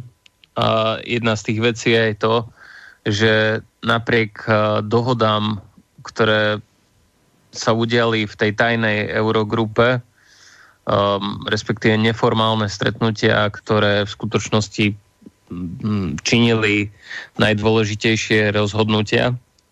A bolo aj to, že Šlojbe, vtedajší minister financí Nemecka, uh, napriek dohodám, že niektoré profity, ktoré spravi, sa, sa udejú v Grécku, že sa vrátia späť do Grécka, tak e, on tie profity, a to vyplýva z tých zápisov aj z tých nahrávok, miesto toho napumpoval do nemeckých bank. No a tu, tu ale bol dvojaký problém. Jednak to, že bol hlboký a dlhodobý štrukturálny problém v, v gréckej ekonomike. Jednak to, že bol dlhodobý, dlhodobý problém v, vo financovaní uh, zo, strany, zo strany nemeckých bank, a, že strašne veľa, uh, strašne veľa finančných trhov sa proste viezlo na bublinách. A ďalší problém bol ale aj to, že um, tá Ciprasová tá Ciprasová vláda si nebola schopná uvedomiť že aj keď mohli očakávať viac férové jednanie od Európskej únie a hm, jasné, že Európska únia a Nemecko hm, všeobecne s nimi nejednalo až tak férovo, a tak uh, oni boli tí, čo mali problém a potrebovali peniaze a um, oni v podstate prehrali tú hru už od začiatku. Um, tam, tam vidno na viacerých miestach, že, že podľa mňa ani Varoufakis a celkovo tá vláda si celkom neuvedomovala hĺbku tých problémov, v akých boli a neuvedomovala si ani to, že uh, aj keď to spôsobili aj keď to spôsobila predošla vláda a spôsobili to medzinárodné banky, um, tak jednoducho na konci dňa oni ťahali za ten kratší koniec celý čas a nemali ľuďom sľubovať sociálne istoty a demokraciu, ktorú im nemohli poskytnúť. Nemali im ako poskytnúť a nemali to ako zaručiť. A Varoufakis sa celý čas aj v tých záznamoch a počas rečí, čo mal oháňať tým, že, že nebudú dávať ani Eurogrupe sľuby, ktoré nemôžu, ktoré nemôžu dodržať. A oháňal sa tým, že počas stretnutia Eurogrupy niekoľkokrát zopakoval, že by nikdy parlamentom neprešiel ten návrh toho ďalšieho predloženia, čo, čo prišiel potom po tej jednej záchrannej tejto, potom, po tom prvom záchrannom balíčku za ich vlády, ale na druhej strane, e, keď išlo do tuhého, tak napriek tomu, že mali legitimáciu od, eh, od národa z referenda, tak uh, nakoniec cúvli a parlamentom to prešlo pomerne hladko. Problém je v tom, ale aj, že tie opatrenia, ktoré tam spravili, čiastočne boli aj podľa mňa nešťastne prekomunikované zo strany vlády. Bol celkovo celospoločenský odpor voči tým opatreniam. Um, ale aj tie opatrenia uh, boli podľa mňa príliš, uh, príliš slepé a príliš robené od zeleného stola zo strany Európskej únie. Uh, vyústilo to do toho, že v Grécku je v podstate permanentný ekonomický problém a uh, že nedostalo sa ani, ani blízko uh, ani blízko k tej výkonnosti ekonomickej, ako malo predtým. Um, um, ja teda ja teda nevidím ten problém v tomto prípade až tak jednorozmerne, v zmysle, že mm, Európska únia zlá a Grécko dobré. Rozhodne si nemyslím, že Európska únia je dobrá. ale, ale v tomto prípade jednoducho bola situácia taká, že um, Gréci dlhodobo budovali problém v tej krajine, nezávisle na tom, že či to bola táto vláda alebo tá predošla a tá nová vláda sa nebola schopná adaptovať, uh, adaptovať na novú situáciu a nebola schopná uh, preklenúť uh, tú že budú môcť ďalej viesť populistickú ľavicovú politiku.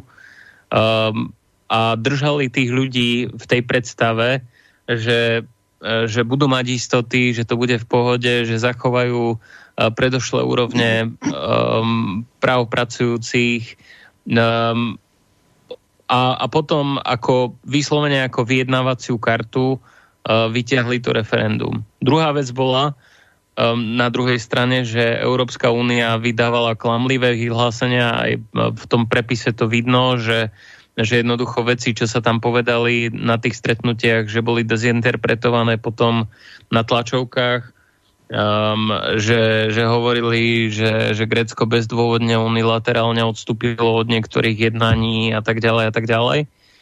Um, Európska únia klamala, uh, samozrejme uh, záujmy a celé, celé to interpretovanie toho, že, uh, že ide o to, aby sa zachraňovala grecká ekonomika, to je, to je absolútna blbosť. Nikomu o to nešlo.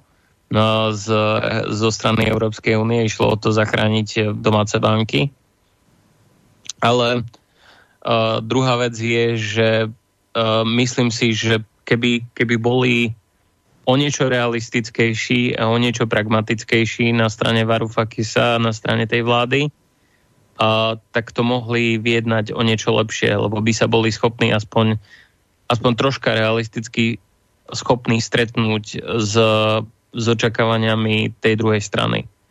A jednoducho oni nemali, no, oni, oni mali predstavu, že majú väčší priestor na vyjednávanie, ako v skutočnosti mali. Mysleli si, že referendum im dá väčší priestor na uh, väčší priestor na manévre, ako, ako v skutočnosti mali. Ale, ale nemali.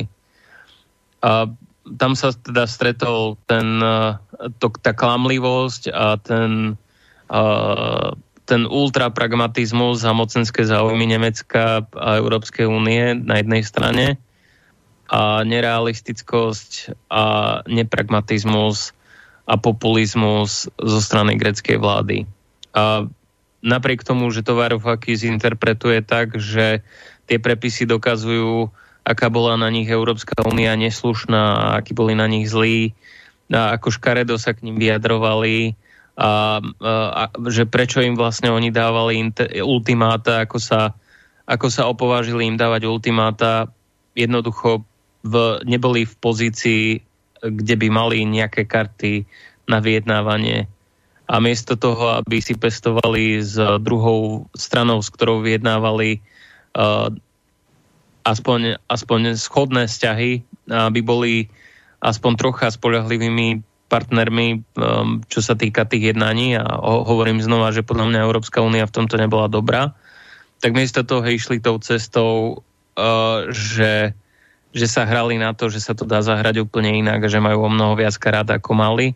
Interpretovali to tak voči svojim národom, respektíve voči svojmu národu, voči svojim ľuďom a potom možno tie opatrenia, ktoré prišli, tak mali ešte horší dopad, ako, ako mohli mať, pretože ľudia na to neboli prispôsobení a neboli s tým nejakým spôsobom vôbec stotožnení a neviednali si ani také ústupky, aké si mohli vyjednať.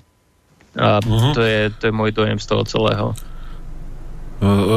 Martin chcel zareagovať, ja poviem len jednu drobnosť. Ja som si tie, tie Eurolix prebehol iba tak rýchlosti očami a, a tam bolo zaujímavé, že oni napríklad, keď s nimi jednali z EÚ rô, rôzni šéf, šéfovci, tak on, oni, niekto tam rozpráva v pozadí, oni, oni proste nechceli robiť žiadne záznamy z ničoho.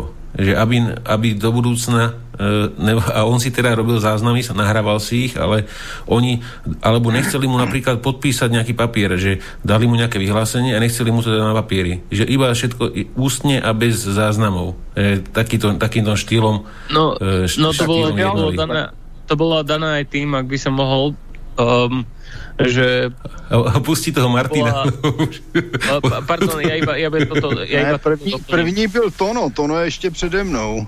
Hej, ale Aha. ja iba na toto odpoviem, lebo mám z toho priamy, priamu vedomosť čiastočne. Uh-huh. Že tam boli, tam boli informácie, ktoré keby sa dostali vonku písomne, um, keby sa čokoľvek dostalo vonku písomne, keby bol akýkoľvek únik v tom okamihu a bol napríklad jeden únik uh, z tých jednaní okolo Cypru, napríklad z Eurogrupy, čo pohol uh, celosvetovými trhmi o nejaké desatiny percenta. Keby bol nejaký únik písomný z tých jednaní, uh, tak uh, by to mohol byť obrovský problém. Uh, to znamená, že to, to bola podľa mňa čiastočne aj čisto technická vec, že tá, uh, tá skupina bola taká polotajná, um, takzvané neformálna. Preberali sa tam neskutočne kľúčové veci. V tej dobe všetci ministri financí z Európy tam boli zapojení. A jednoducho mať písomné záznamy o tom uh, by mohlo byť strašne nebezpečné. Tak uh, možno kvôli tomu to bolo tak. Hm? No, uh, Tono, chcel si k tomuto niečo, alebo Martin? Daj, daj, kľudne, daj kľudne Martina. Hm? Dobře, no já jenom bych teda, když jsme u toho, jak jsem do toho vstoupil v krátkosti, že bez zápisů porady dělal Hitler, aby se mu nic dokázat. Takže Němci v tom mají tradici. To je první věc. Co se týče toho Řecka, tady bychom si měli připomenout, jak by asi řekl plukovník Švec širší souvislosti. Ono totiž ta Ciprasova vláda přišla v situaci, kdy e, předešlé dvě takzvaně pravicové vlády Řecko úspěšně zadlužili a rozkradli. Takže oni chtěli dělat populistickou politiku, aby nahradili tento problém a to nešlo. K tomu bych dodal, že reprezentanti těchto vlád a obecně tedy e, řecká politická reprezentace je poměrně zvláštní sebranka. Ono se zjistilo, že to je skupina rodin, které kolaborovaly už s Turky v době turecké okupace Řecka, takže oni jsou to taky šikovní chlapci. Jak já eh, píšu opakovaně, tak v Česku od roku 1990 vládnou zase rodiny, které kolaborovaly s Němci, takže ono je to takové stále podobné ale v tom Řecku teda je to tak. E, pak, e, takže ono to Řecko už v době, kdy tedy nastoupila ta levicová vláda, upozorňuji, že na základě osobních zkušeností nejsem přítel socialistické levice, tak to Řecko už tehdy bylo ve špatné situaci. E, dále se tu mluví o tom, že to, že to bylo populistické a roz, rozkradené, prožrané.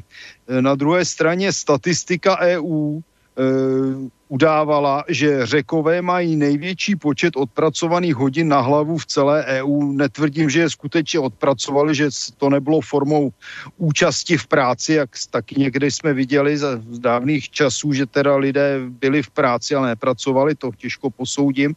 Ale osobně si nemyslím, že by zrovna řekové museli být tě největší povaleči, protože povaleči jsou v Evropské unii leckde, ve Francii, co dokážou levicoví odboráři a podobně, to je taky zázrak zázrak, jako o tom se nám ani nezdá eh, na našem divokém východě po 30 letech demokracie. Takže bych řekl, že řekové byli spíš v tom standardu a problém byl skutečně v tom, že levicová vláda nastoupila po vládách, které, které doslova to Řecko rozkradly. A další, co bych ještě připomněl, je to, že samozřejmě Německo se zachovalo jako hovada ale přitom eh, řekům dluží reparace za obrovské škody, které tam způsobilo za války, kdy řekové umírali hlady oni tam tu ukradli, co mohli. A poslední, co bych tomu dodal, že výsledkem celé té krize je rozprodej Řecka e, do rukou nadnárodních korporací a to možná byl ten hlavní zájem. Takže kdyby byli e, socialisti bývali co k čemu, ale to u socialistů se dá těžko očekávat, tak měli odstoupit nejen od eura, ale i od Evropské unie. Uh-huh.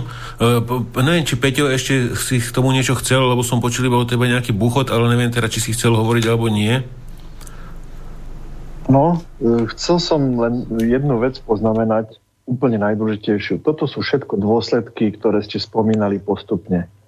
Je to dané finančným systémom, ktorý plodí krízy, potom nejaké ďalšie konjunktúry a znova krízy a všetky problémy s tým spojené a zabezpečuje stále väčšiu a väčšiu polarizáciu obyvateľstva.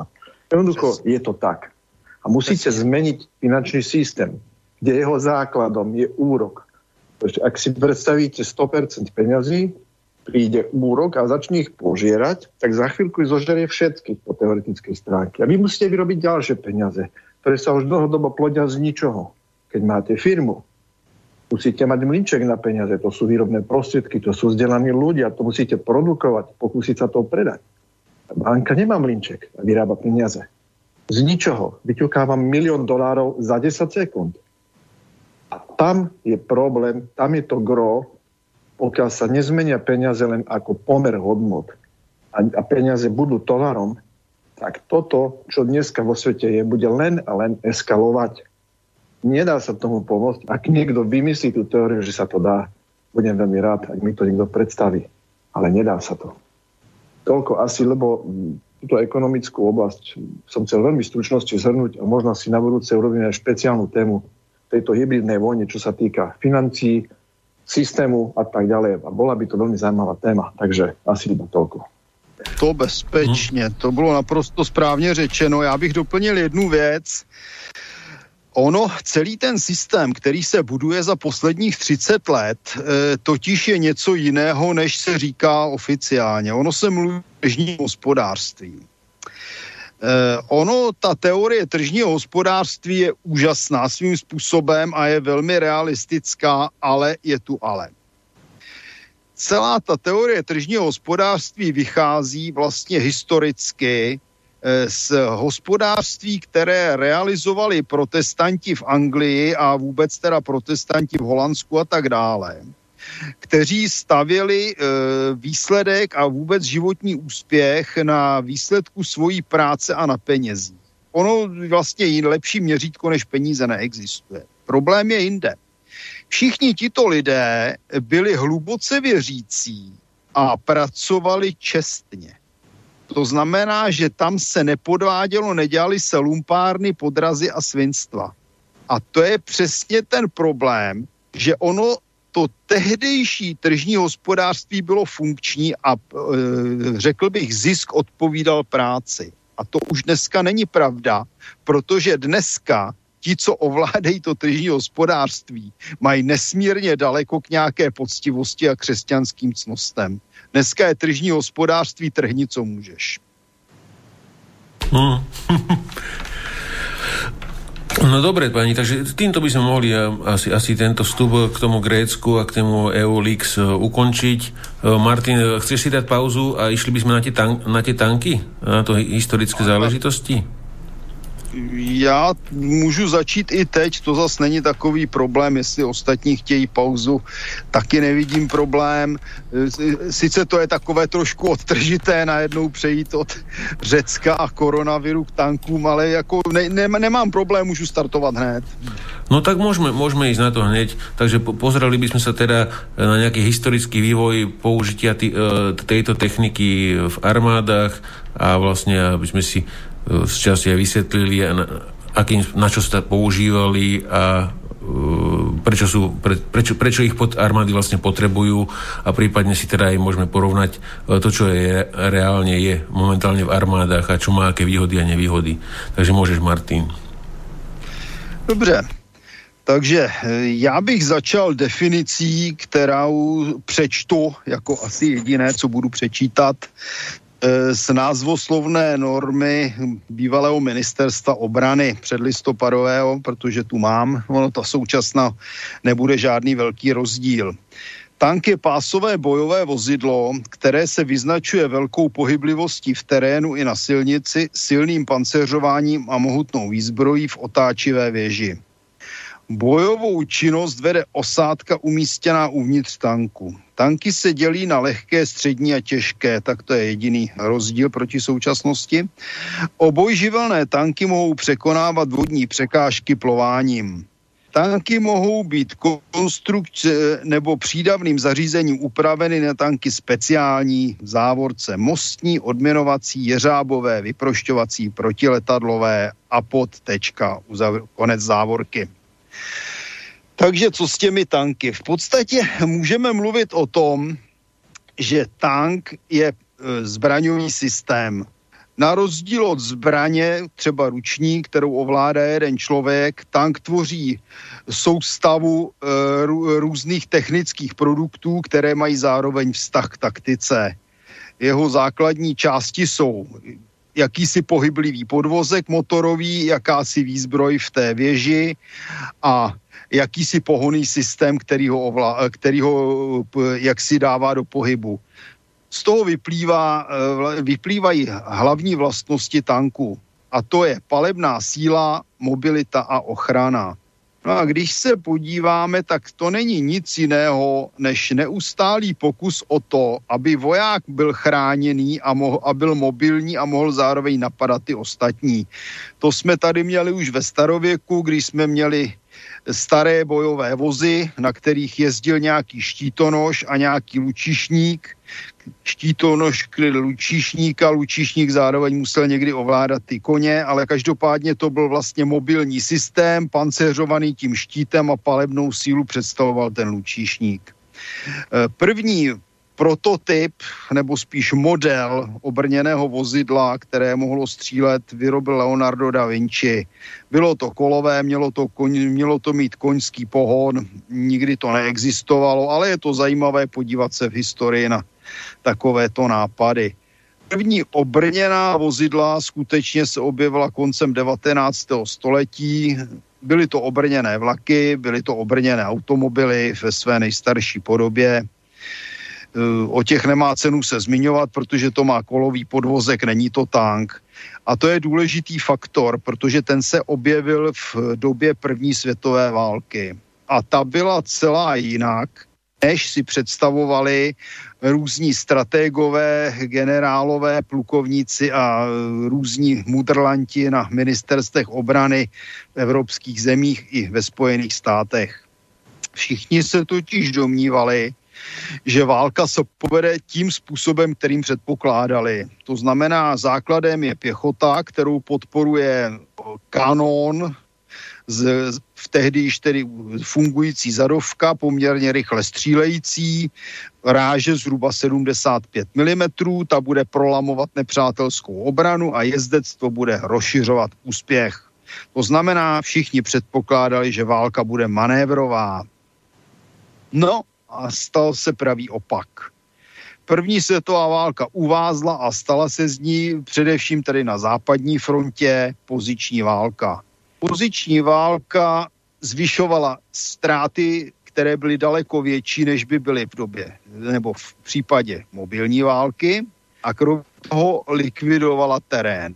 Výsledek byl takový, že velitelé se snažili prolamovat nepřátelskou obranu tím, že vedli dlouhodobou palebnou přípravu dělostřelectvem a poté se byli vyhnáni vojáci, důstojníky a polním četnictvem mnohdy a vedli útoky v řadách proti nepříteli, který byl dobře opevněn, zakopán. V posledních letech války už měli Němci i v západě, i ostatní státy, ale především Němci betonová opevnění v zákopech, různé pancéřové štíty, obrana byla nasycena kulomety, minomety, byly položeny ženýní miny, drátěné zátarasy. A pěšák v tehdejší poměrně nepohodlné výzbroji měl běžet několik set metrů, e, proběhnout bahnem, překonat nějakým způsobem ty ženyní překážky a hrdině vyhnat ty obránce, pálící do něj ze všech hlavní e, a porazit je a obsadit území. No to se samozřejmě dařilo a nedařilo, hlavně nedařilo a byly obrovské ztráty, byly bitvy, kde byly statisíce mrtvých a raněných situace se dostala do, do takové úrovně, že docházelo ke vzpourám, vojáci už odmítali do boje, opíjeli se nebo se pokoušeli naopak opít podřízení, aby měli menší strach a tak dále. No nakonec se jako první řešení ukázal tank. Obrněné automobily zapadaly do terénu, ne, nemohly se pohybovat, obrněné vlaky mohly jezdit maximálně za frontou, kde byly koleje takže co s tím? Takže nejdřív se zkoušely eh, různé pancíře pro pěšáky, hlavně tedy z hlediska Němců a Italů, kteří používali v podstatě brnění a velké helmy, vyzbrojovali s nimi takzvané štostrupe, které vedly útoky, ale moc to nepomáhalo, ztráty stejně vzrůstaly. Pak se zkoušely různé štíty na kolečkách, které před sebou vojáci tlačili. Opět to nepomáhalo. E, dělostřelecká příprava byla ve všech případech nedostatečná. Takže už v roce 1915 se začaly připravovat první tanky. Je zajímavé, že e, první vlastně prototyp nebo návrh tanku byl skonstruován v Rakousku, a to v roce 1912 skonstruovali ho inženýr Burstin, bylo to velké asi jako osobní auto a mělo to vpředu a vzadu e, takové sklápěcí řekněme, válce, které umožňovaly, aby to přejelo zákop. Mělo to dokonce otáčecí věž. Burstin, což je zajímavé, byl se svým návrhem i u firmy Škoda v Plzni. Nicméně na rakouském ministerstvu obrany seděli staří dětci, kteří jako mnohdy jiný, mnozí jiní a mnohdy jindy nepřáli technickým modernizacím a Burstina vyhnali nebo vypoklonkovali slušně. A to tež se mu stalo na ministerstvu obrany v Berlíně. Takže Germáni prohráli možnost mít eh, perspektivní zbraň, která by dokázala úspěšně prolamovat nepřátelskou obranu. Takže Burstinův tank zůstal jenom jako model.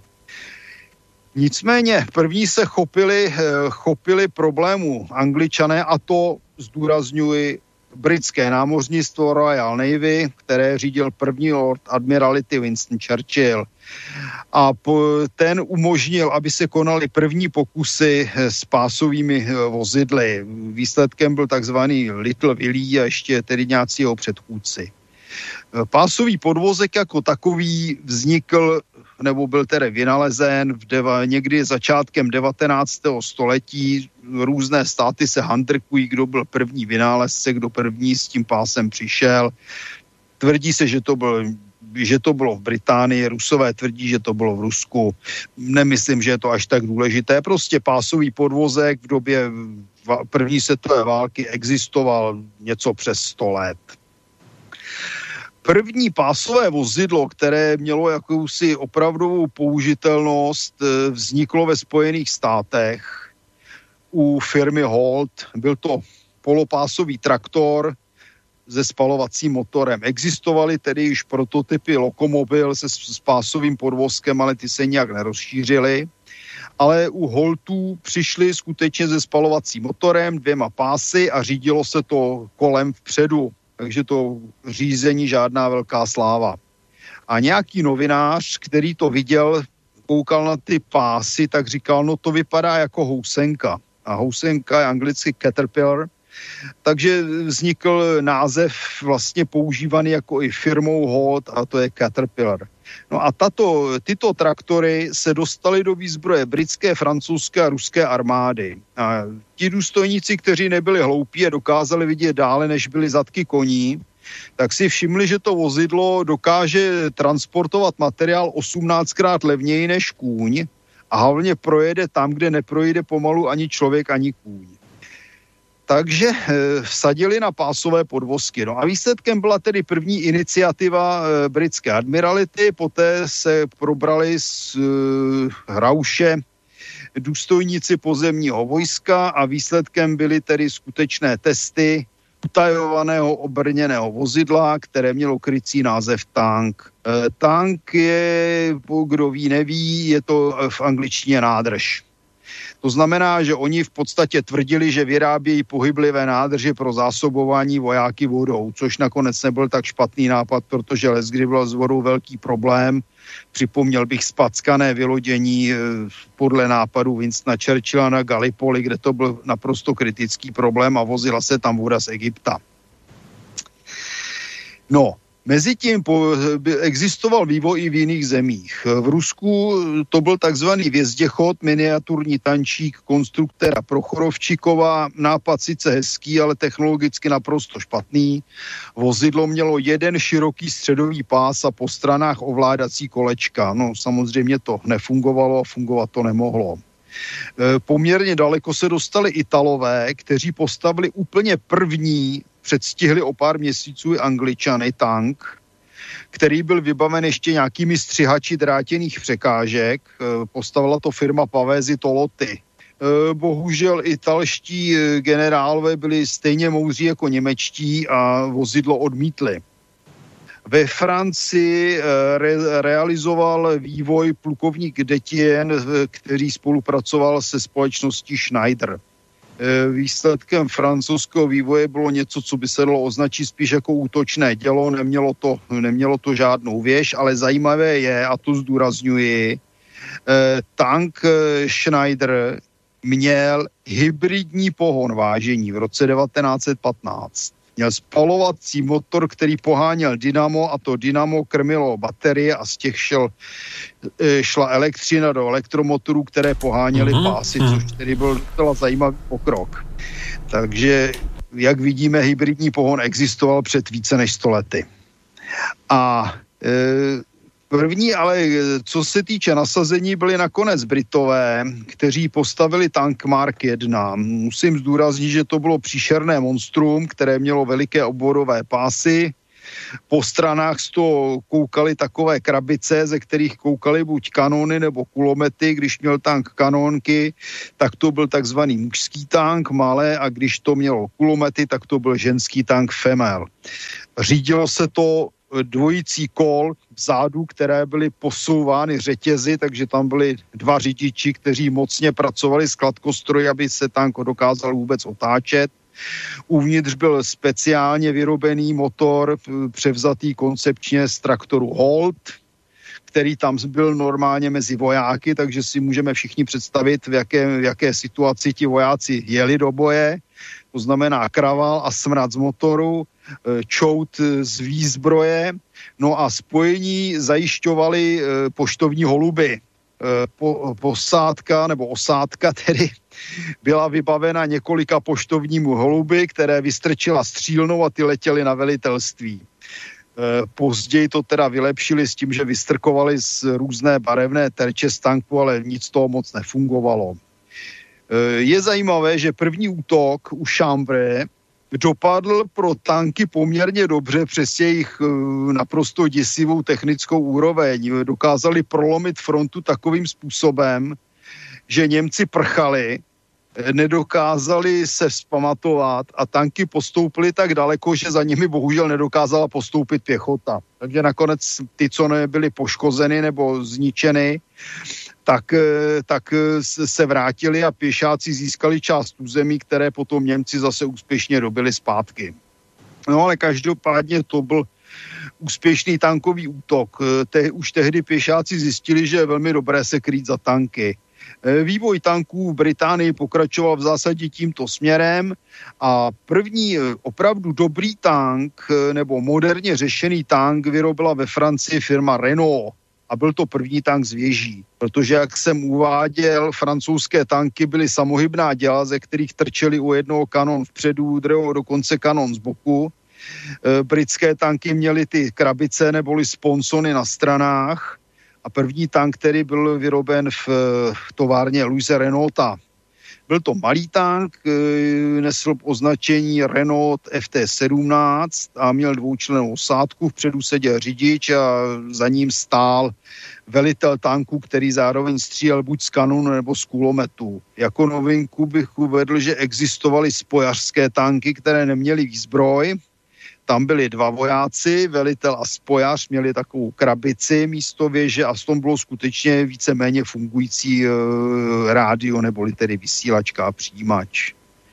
To bychom měli v zásadě vývoj za první světové války. Němci vyrobili malou sérii tanků A7V a používali kořistěné britské tanky, pokud se k ním dostali, dokázali je opravit. Tanky každopádně prokázali, že jsou funkčním bojovým prostředkem. Nicméně po válce nastal vydatný pacifismus, čemuž se nemůžeme divit. Lidé byli šokováni, že zahynulo 10 milionů vojáků. Kdyby věděli, kolik zahyne lidí za druhé světové války, tak by se nestačili divit.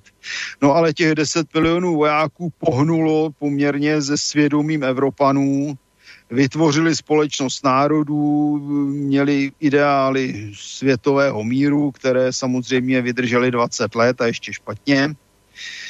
No ale začalo se méně investovat do armád. Britský tankový sbor byl zrušen, nakonec zůstal pouze taková experimentální jednotka, Eh, Němci v tou dobu nikam nepokračovali, Rakousko se rozpadlo, ve Francii začali budovat především pohraniční opevnění proti Německu, protože došli k názoru, že když se schovají do betonu, že vyhrajou, přitom nikdy v historii nezvítězila eh, definitivním způsobem eh, defenzivní taktika. Zajímavé je, že poměrně úspěšný tankový boj realizovalo meziválečné Československo. No, ale důležité je, a to k tomu jsem se nedostal zatím, je vztah člověka a techniky. To znamená, že tank je sám o sobě v podstatě mrtvý strojírenský produkt skládající se většinou z nějakého železa, takového či makového.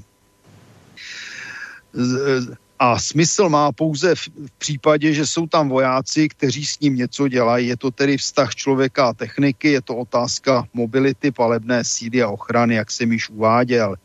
Jen bych doplnil, že existence tanků vlastně byla možná teprve a právě eh, v době na přelomu 19. a 20. století. Proč? Protože v té době existovaly a velmi krátce takové věci jako funkční spalovací motor Gottlieba Daimlera. E, existovaly poměrně krátce funkční elektromotory, existovaly funkční akumulátory a co je poměrně velmi důležité, ne zas tak dlouho existovala kvalitní pancéřová ocel.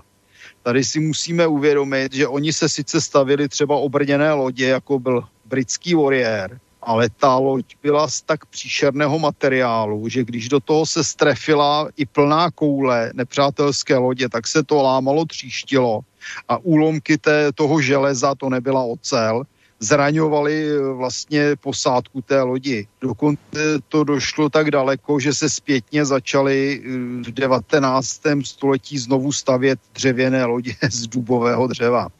Takže základem, eh, základem úspěchu byly pokroky v metalurgii, opět především v, v Německu, Siemens, Martinská ocel a tak dále, výroba pancéřů, Creusot firma ve Francii, budoucí Rheinmetall v Německu, neboli tedy Krupp a tak dále.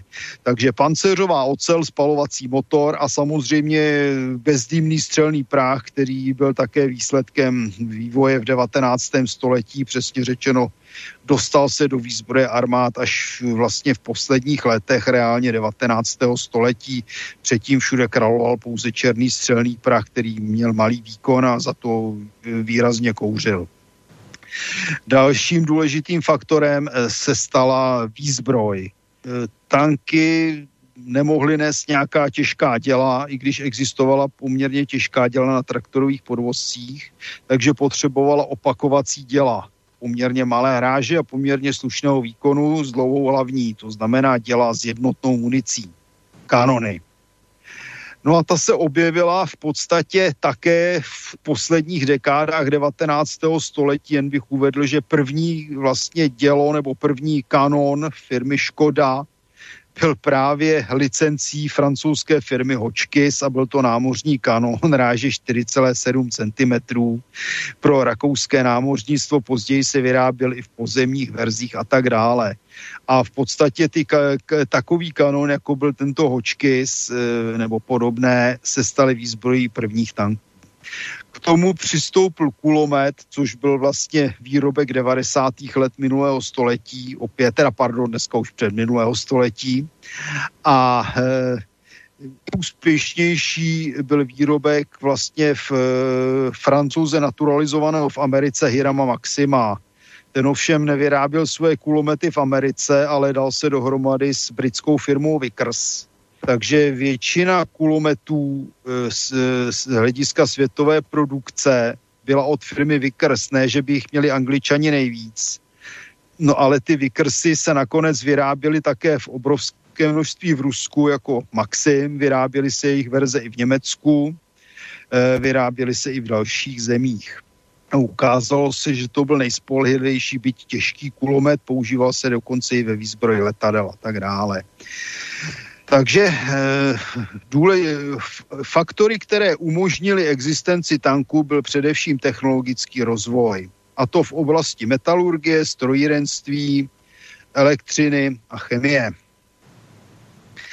Po první světové válce v době, řekněme, recese vojenství se vývoj posouval pomalu, za to vznikly velké spory o to, jak tanky používat. vlastně prvním velkým a známým teoretikem eh, se stal britský brigádní generál John Fuller, známý jako Bonny, což byla přezdívka, že mu říkali Bonaparte. Byl to poměrně zvláštní a patrně vysoce inteligentní člověk, který brzy zjistil to, co, o čem se začalo mluvit po první světové válce, kdy se o britské armádě říkalo, že je to armáda lvů vedená osly. Eh, byla to především zkostatilost britského sboru, která neustále trvala na udržování jezdectva, které bylo nepoužitelné v zákopové válce. Eh, držela se starých šablon a schémat. Fuller správně, správně pochopil, že na to, aby se dalo uspět, je třeba obrněné vozidlo. Napsal eh, několik, řekněme, informací pro nadřízené, které příliš neuspěly, pak psal nějaké knihy, stal se světoznámým autorem a patrně prvním, kdo určitým způsobem definoval, jak bojovat s obrněnou technikou. To znamená, on položil i základy e, taktiky při použití tanků, e, ale došlo to tak daleko, že nakonec Fuller musel odejít z armády, protože si neustále znepřáteloval nadřízené, kterým se oprávněně bohužel tedy vysmíval a odmítl, což bylo horší, ale to byla jeho osobní chyba, možnost řídit experimentální tankovou jednotku. Tu pak převzal stavný Percy Hobart, který jako generál připravoval i speciální obojživelná a žený a technická vozidla pro vylodění v Normandii v, v roce 1944. Eh, každopádně Británie měla eh, experimentální tankový, zbytek experimentálního tankového sboru, ono to byl vlastně tankový prapor, kde se zkoušely různé, různé druhy obrněných vozidel, včetně i pokusných obrněných transportérů, byť nebyly zavedeny různých samohybných těl, mm, eh, větší, menší tanky, poprvé byl testován tank se vznětovým motorem, protože všechny tanky za první světové války a v podstatě i meziválečném období eh, až na pár výjimek používali zážehový motor, to znamená benzínový motor. Používali se v tancích dokonce i motory letecké, protože byly lehké a dokonce se v řadě tanků používali, což se dneska může zdát divné, i motory vzduchem chlazené. Eh, v meziválečném období, kromě taktiky Fullera a dalších, se řešila řada technických věcí. Ale abych se vrátil, abych se vrátil k těm taktikům. Fuller oslovil e, několik, e, řekněme, nadšenců nebo lidí, kteří v rámci armád e, nechtěli být vyloženě zkostnatělí a byli to v Německu plukovník, později generál von Thoma, který bojoval i za druhé světové války. Jeho podřízený byl tehdy snad kapitán Heinz Guderian, který se stal postupně za druhé světové války maršálem. V Rusku to byl ministr, nebo tedy komisař pro vojenství Tuchačevský a jeho spolubojovníci například Trianda Filov. No a ve Francii generál Charles de Gaulle, ten, ten získal poměrně dobré zkušenosti s tanky Renault 17 a hlavně získal zkušenost, když sloužil jako dobrovolník v polské armádě v době války s tehdejším sovětským Ruskem. A všichni tito vojáci, dá se k ním připojit ještě americký generál Adna Čefí, tehdy také začínal jako plukovník, kteří prosazovali takzvanou mechanizovanou válku. Tehdy to byla jenom válka tanků, které měly doprovázet motorizované útvary pěchoty, to znamená pěchota vezená na nákladních automobilech. Obrněný transportér jako takový neexistoval, jak jsem uváděl. Britové zkoušeli různé polopásové, polopásové pásové typy, ale nic nezavedli do výzbroje. E, co se týká historického vývoje, eh, tak mechanizovaná válka vlastně uspěla pouze ve dvou zemích, které se tedy v budoucnu pak začínaly nazývat totalitní. Eh, bylo to, byl to sovětský svaz, kde tomu napomohl fakt, že značná část starých důstojníků buď emigrovala nebo padla, takže tam bylo dost takové moderní a nekonformní myšlení v armádě a byla tam dá, byl tam dáván prostor k novým myšlenkám a potom to bylo Německo, které pochopilo, že zanedbáním vývoje tanků se dopustilo chyby a po nástupu Hitlera k moci, tak opět dostali možnost lidé, kteří přicházeli s novými myšlenkami. V ostatních zemích to bylo složité, Francie sice tanky vyráběla, ale došlo to tak daleko, že plukovník de Gaulle, když přišel za ministerským předsedou, ten mu slíbil peníze, ale důstojníci generálního štábu chtěli raději stavět betonová opevnění a poslanci v parlamentu peníze nedali, takže ve Francii eh, vývoj tankových eh, vojsk stagnoval, byť existovalo několik typů.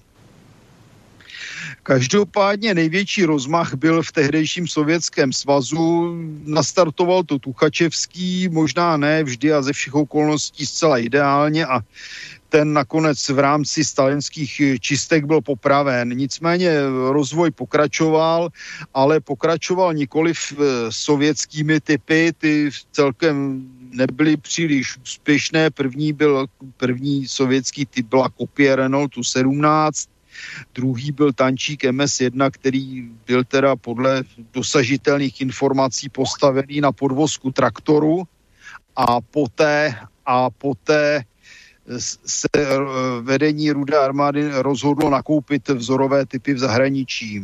Ty byly dva, byly to koncepčně různé typy.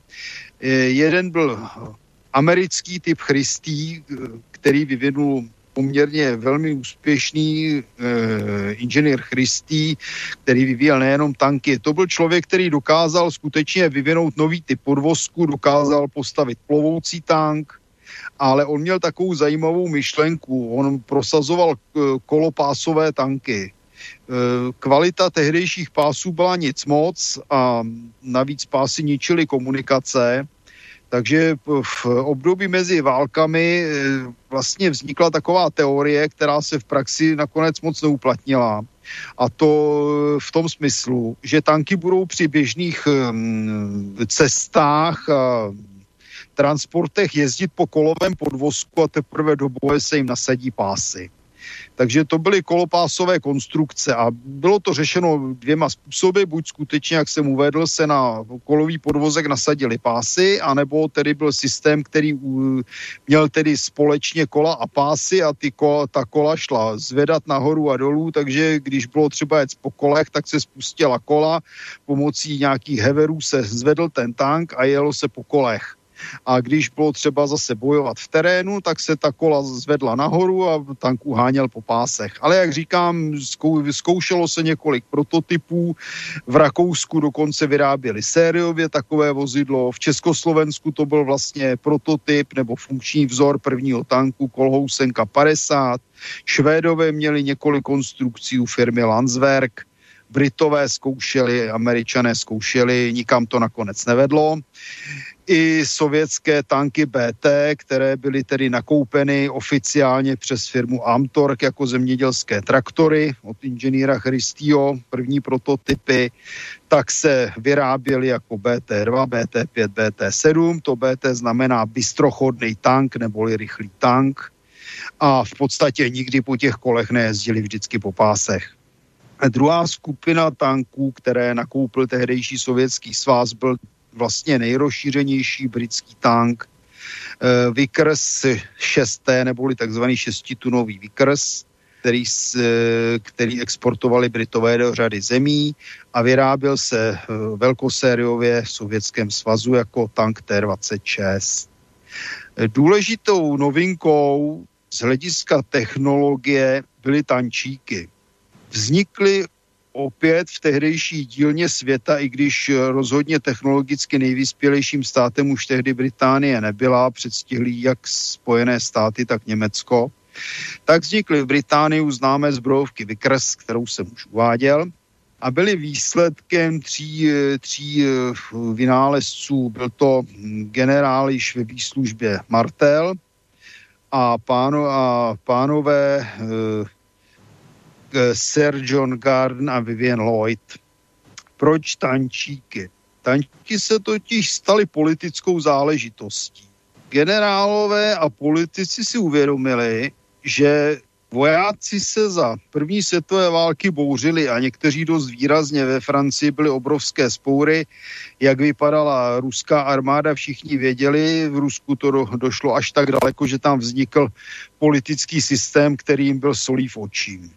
Takže začali uvažovat opět o profesionalizaci armády. To je to znamená armády vlastně žoldnéřské nebo žoldácké svým způsobem, která by věrně a úspěšně plnila rozkazy a nemohla se vzbouřit na základě svojí vazby s obyvatelstvem. A tato armáda měla tedy být na technicky vysoké úrovni a oni využili toho, že se objevil takzvaný tančík, to znamená miniaturní tank pro jedno, dva lidi, který vy, vy navrhla právě skupina eh, eh, Garden Lloyd u firmy Vickers. Tyto tančíky někdy první verze vlastně neměly ani věž, byly exportovány do řady zemí, i Československo je používalo jako TČ vzor 33, což byl vlastně nebyla úplná kopie. A několik těch Garden Lloydů se k nám i dovezlo jako vzorky. Vyráběly se v řadě zemí, francouzi používali obnovenou konstrukci, v Sovětském svazu je vyráběli také jako T-27, používali se v, různě v koloních, jediné rozšířenější, jediné rozšířenější a úspěšné použití v předválečném období bylo v Afganistánu. Tančíky byly malé, lehké a dokázali prohánět Afgánce i po horách. Ale o to, že byly malé, v celku nejde. Důležité je, že se tam objevil nový druh, druh pásu. E, penzionovaný generál Martel totiž přišel na to, že by se místo eh, dlouhých a těžkých a neforemných pásů mohlo použít něco jiného. On totiž objevil takzvaný tichý řetěz, který se používal k náhonu ozubených kol v průmyslu.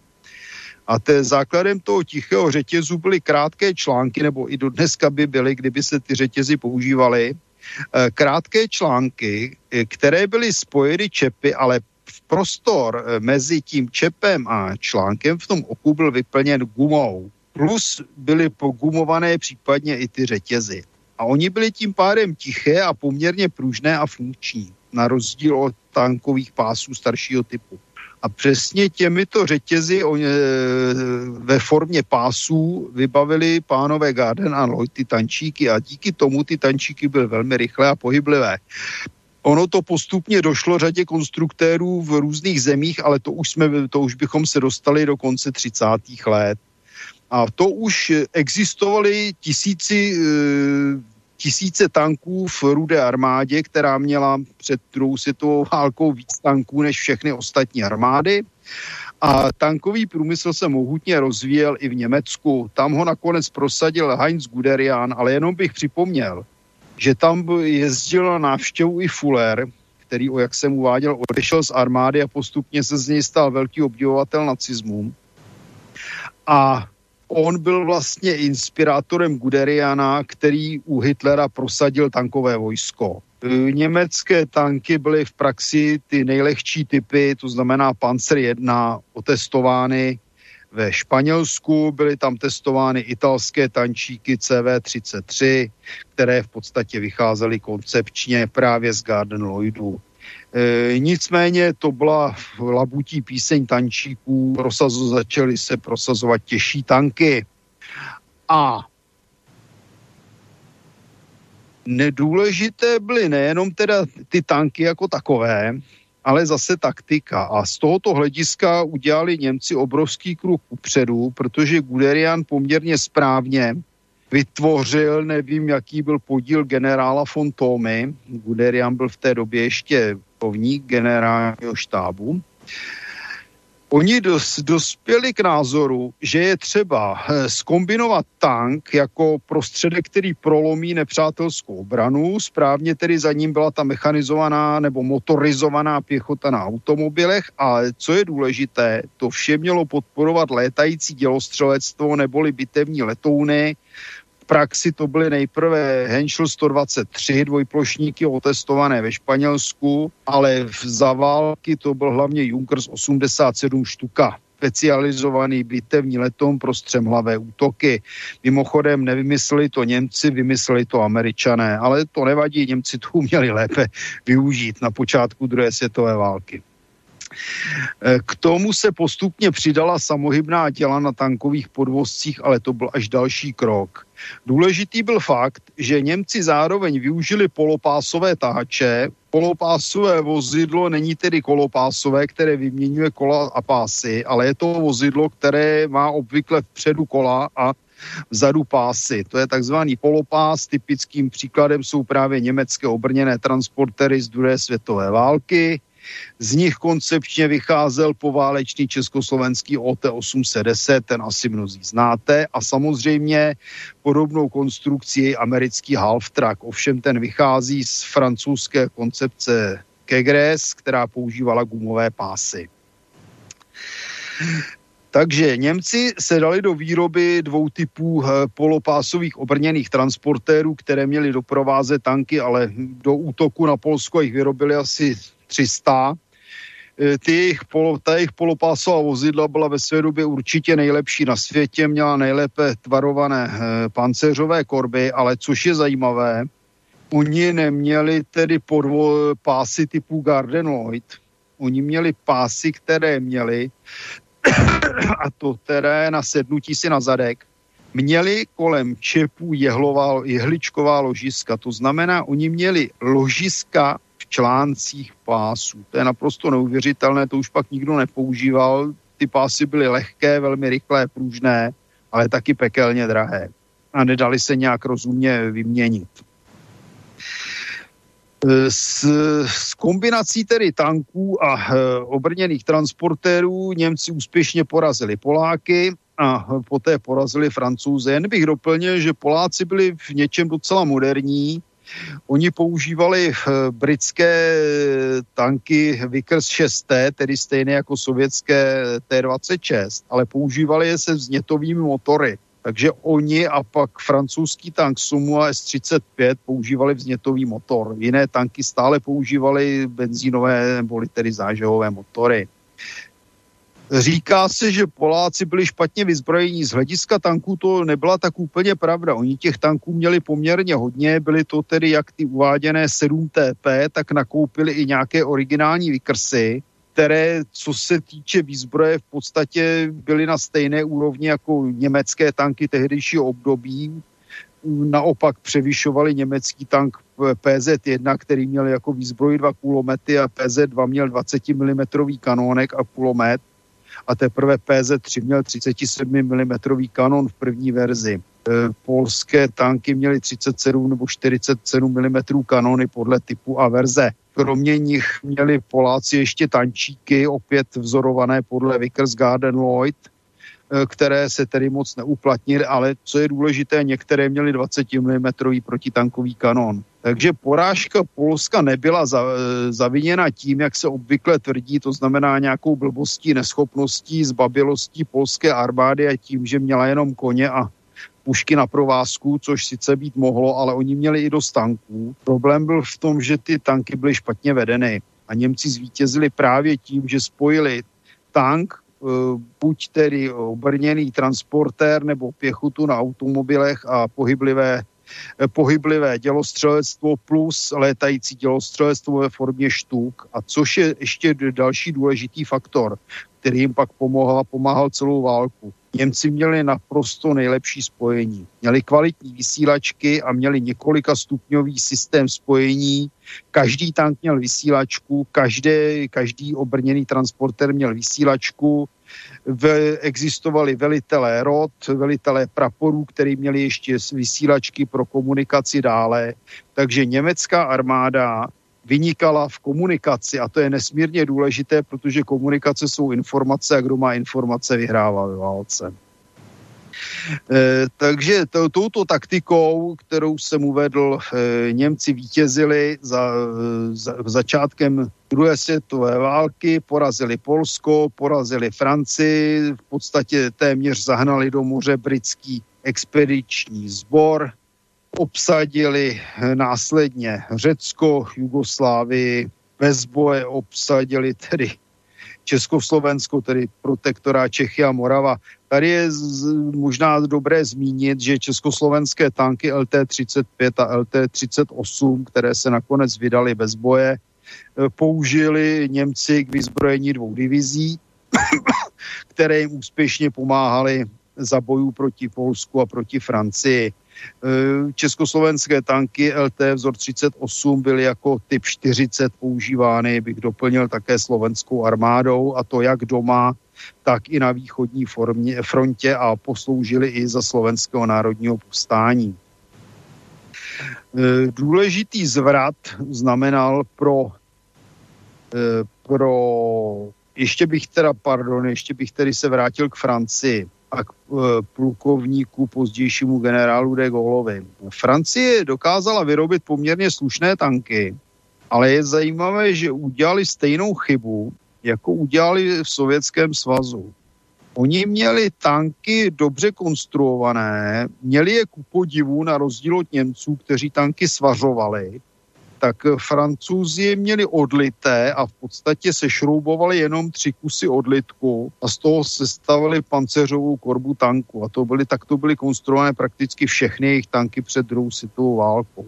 Ale problém těch tanků byl v tom, že kromě řidiče u malých typů a velitele tam nebyl nikdo. To znamená, že velitel musel tedy eh, sledovat okolí, eh, velet řidiči, nalézat cíle, nabíjet kanon nebo kulomet a střílet z něj. Eh, pokud tam byl tedy ještě kromě řidiče střelec, tak se moc neměnilo, že ten akorát přejímal tedy rozkazy od velitele a zaměřoval kanon, zatímco velitel opět musel nabíjet, ohánět se vysílačku a podobně.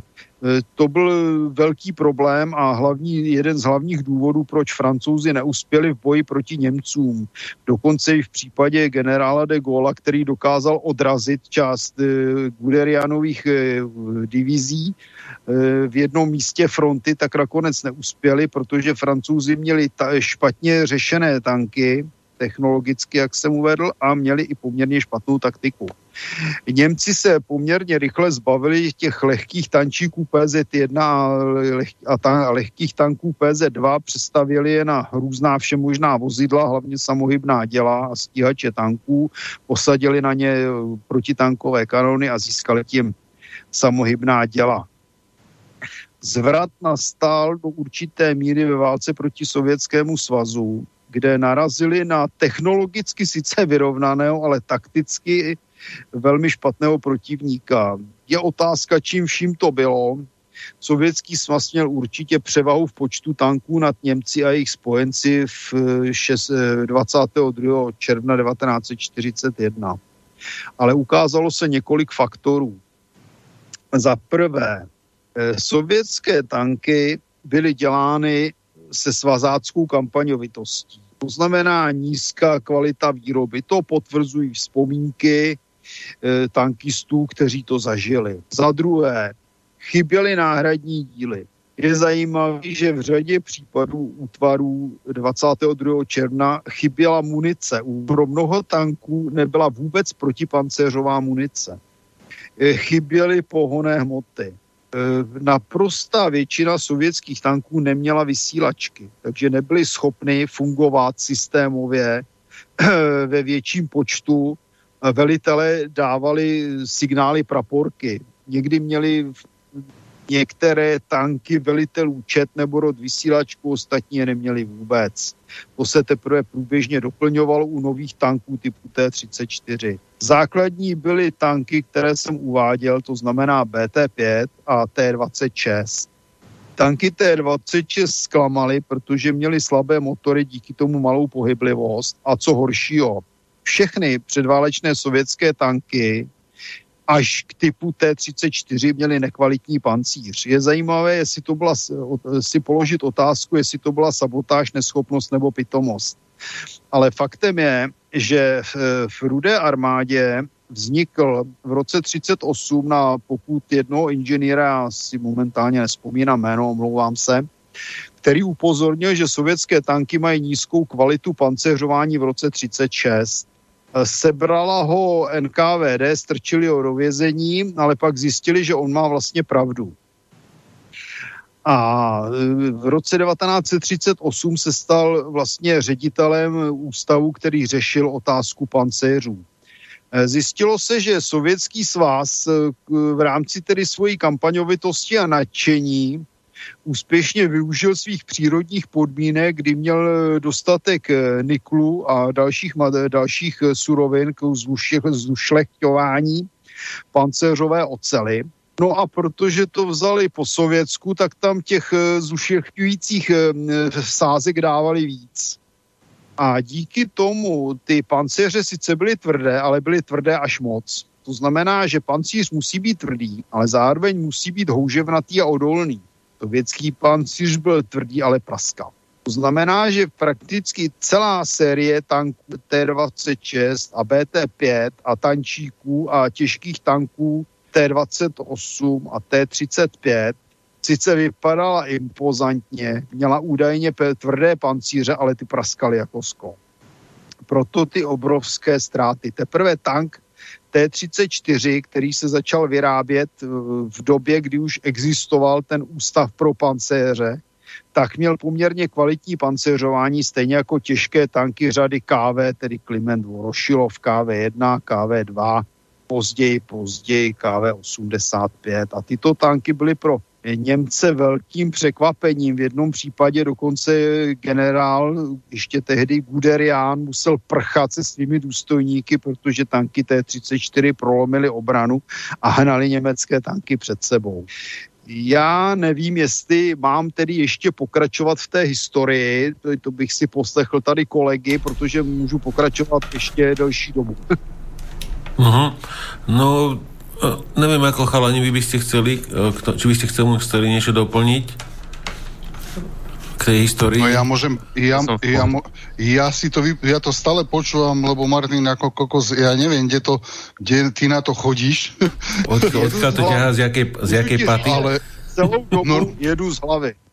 Ty kokšo, ako, ja neviem, to, No kľudne pokračuj, lebo aj pozerám na stream, veľa poslucháčov počúva. Je to veľmi zaujímavé. Kľudne pokračuj. Ještě chvíli pojedu, až, až nebudu jasné. moc, tak se budu muset napít, jo. Protože jsem si dneska neudělal kafe. Dobrý, tak no, jedeme jasné. dál. Hmm? Takže, když se podíváme na rok 41, operace Barbarossa ze strany Německa, naprostá katastrofa rudé armády, která byla teda zahnána až k Moskvě, dokonce místě až za Moskvu, až za Leningrad, tehdejší dnes Petrohrad. Důvody, jak jsem uvedl, nekvalitní technika, pardon, nekvalitní technika, zhroucená logistika, včetně chybějících protipancéřových nábojů, letectvo, které bylo na horší eh, technické i taktické úrovni ve, ve srovnání s německým, to znamená, že Němci měli zase tu létající artilérii, která jim čistila cestu, lepší spojení, to znamená lepší organizace boje na německé straně. Eh, ke změnám docházelo po, poměrně pomalu. Je třeba říct, že německé tanky netvořily žádný velký zázrak technický. Základem výzbroje německých tankových vojsk nebyly žádné tygry, jak se většina lidí domnívá. Byly to v první fázi války tanky Panzer III, což byly relativně malé tanky, eh, které měly, které měly eh, kanon ráže 37, později 47, později 50, pardon, 45, později 50 mm. Používaly se jak v Evropě, tak na severoafrickém bojišti. Zajímavé bylo, že tyto tanky byly konstruovány poměrně velmi mazaně. Byly za prvé malé, to znamená, že vytvářely malý cíl. Za druhé, měli kvalitní optiku, to znamená za prvé velmi kvalitní zaměřovače značky Zeiss a měli poměrně kvalitně řešenou velitelskou věžičku, na to jsem v podstatě zapomněl. Na. Ale je důležité, že po skončení první světové války byly první tankové periskopy a první tankové pozorovací přístroje vyrobeny u rakouské firmy Gertz. Po nich dalším výrobcem kvalitních optických přístrojů se stala eh, firma, německá firma Zeiss Věně. Německé tanky tedy především nad všemi ostatními vynikaly kvalitní optikou a kvalitními spojovacími prostředky. Německý velitel tanku měl kvalitní rozhled kolem sebe, díky velitelské vyžitce osazené periskopy. On tedy nekoukal přes průzory, kde by mohl být zraněn do oka, koukal pomocí periskopů, které byly osazeny po okraji té věžičky zevnitř. Střelec měl velmi kvalitní eh, monokulární zaměřovací dalekohled kloubový, u kterého se nastavovaly dálky podle munice a podle vzdálenosti cíle. Bylo, bylo dobré, když ten střelec uměl odhadovat cíl.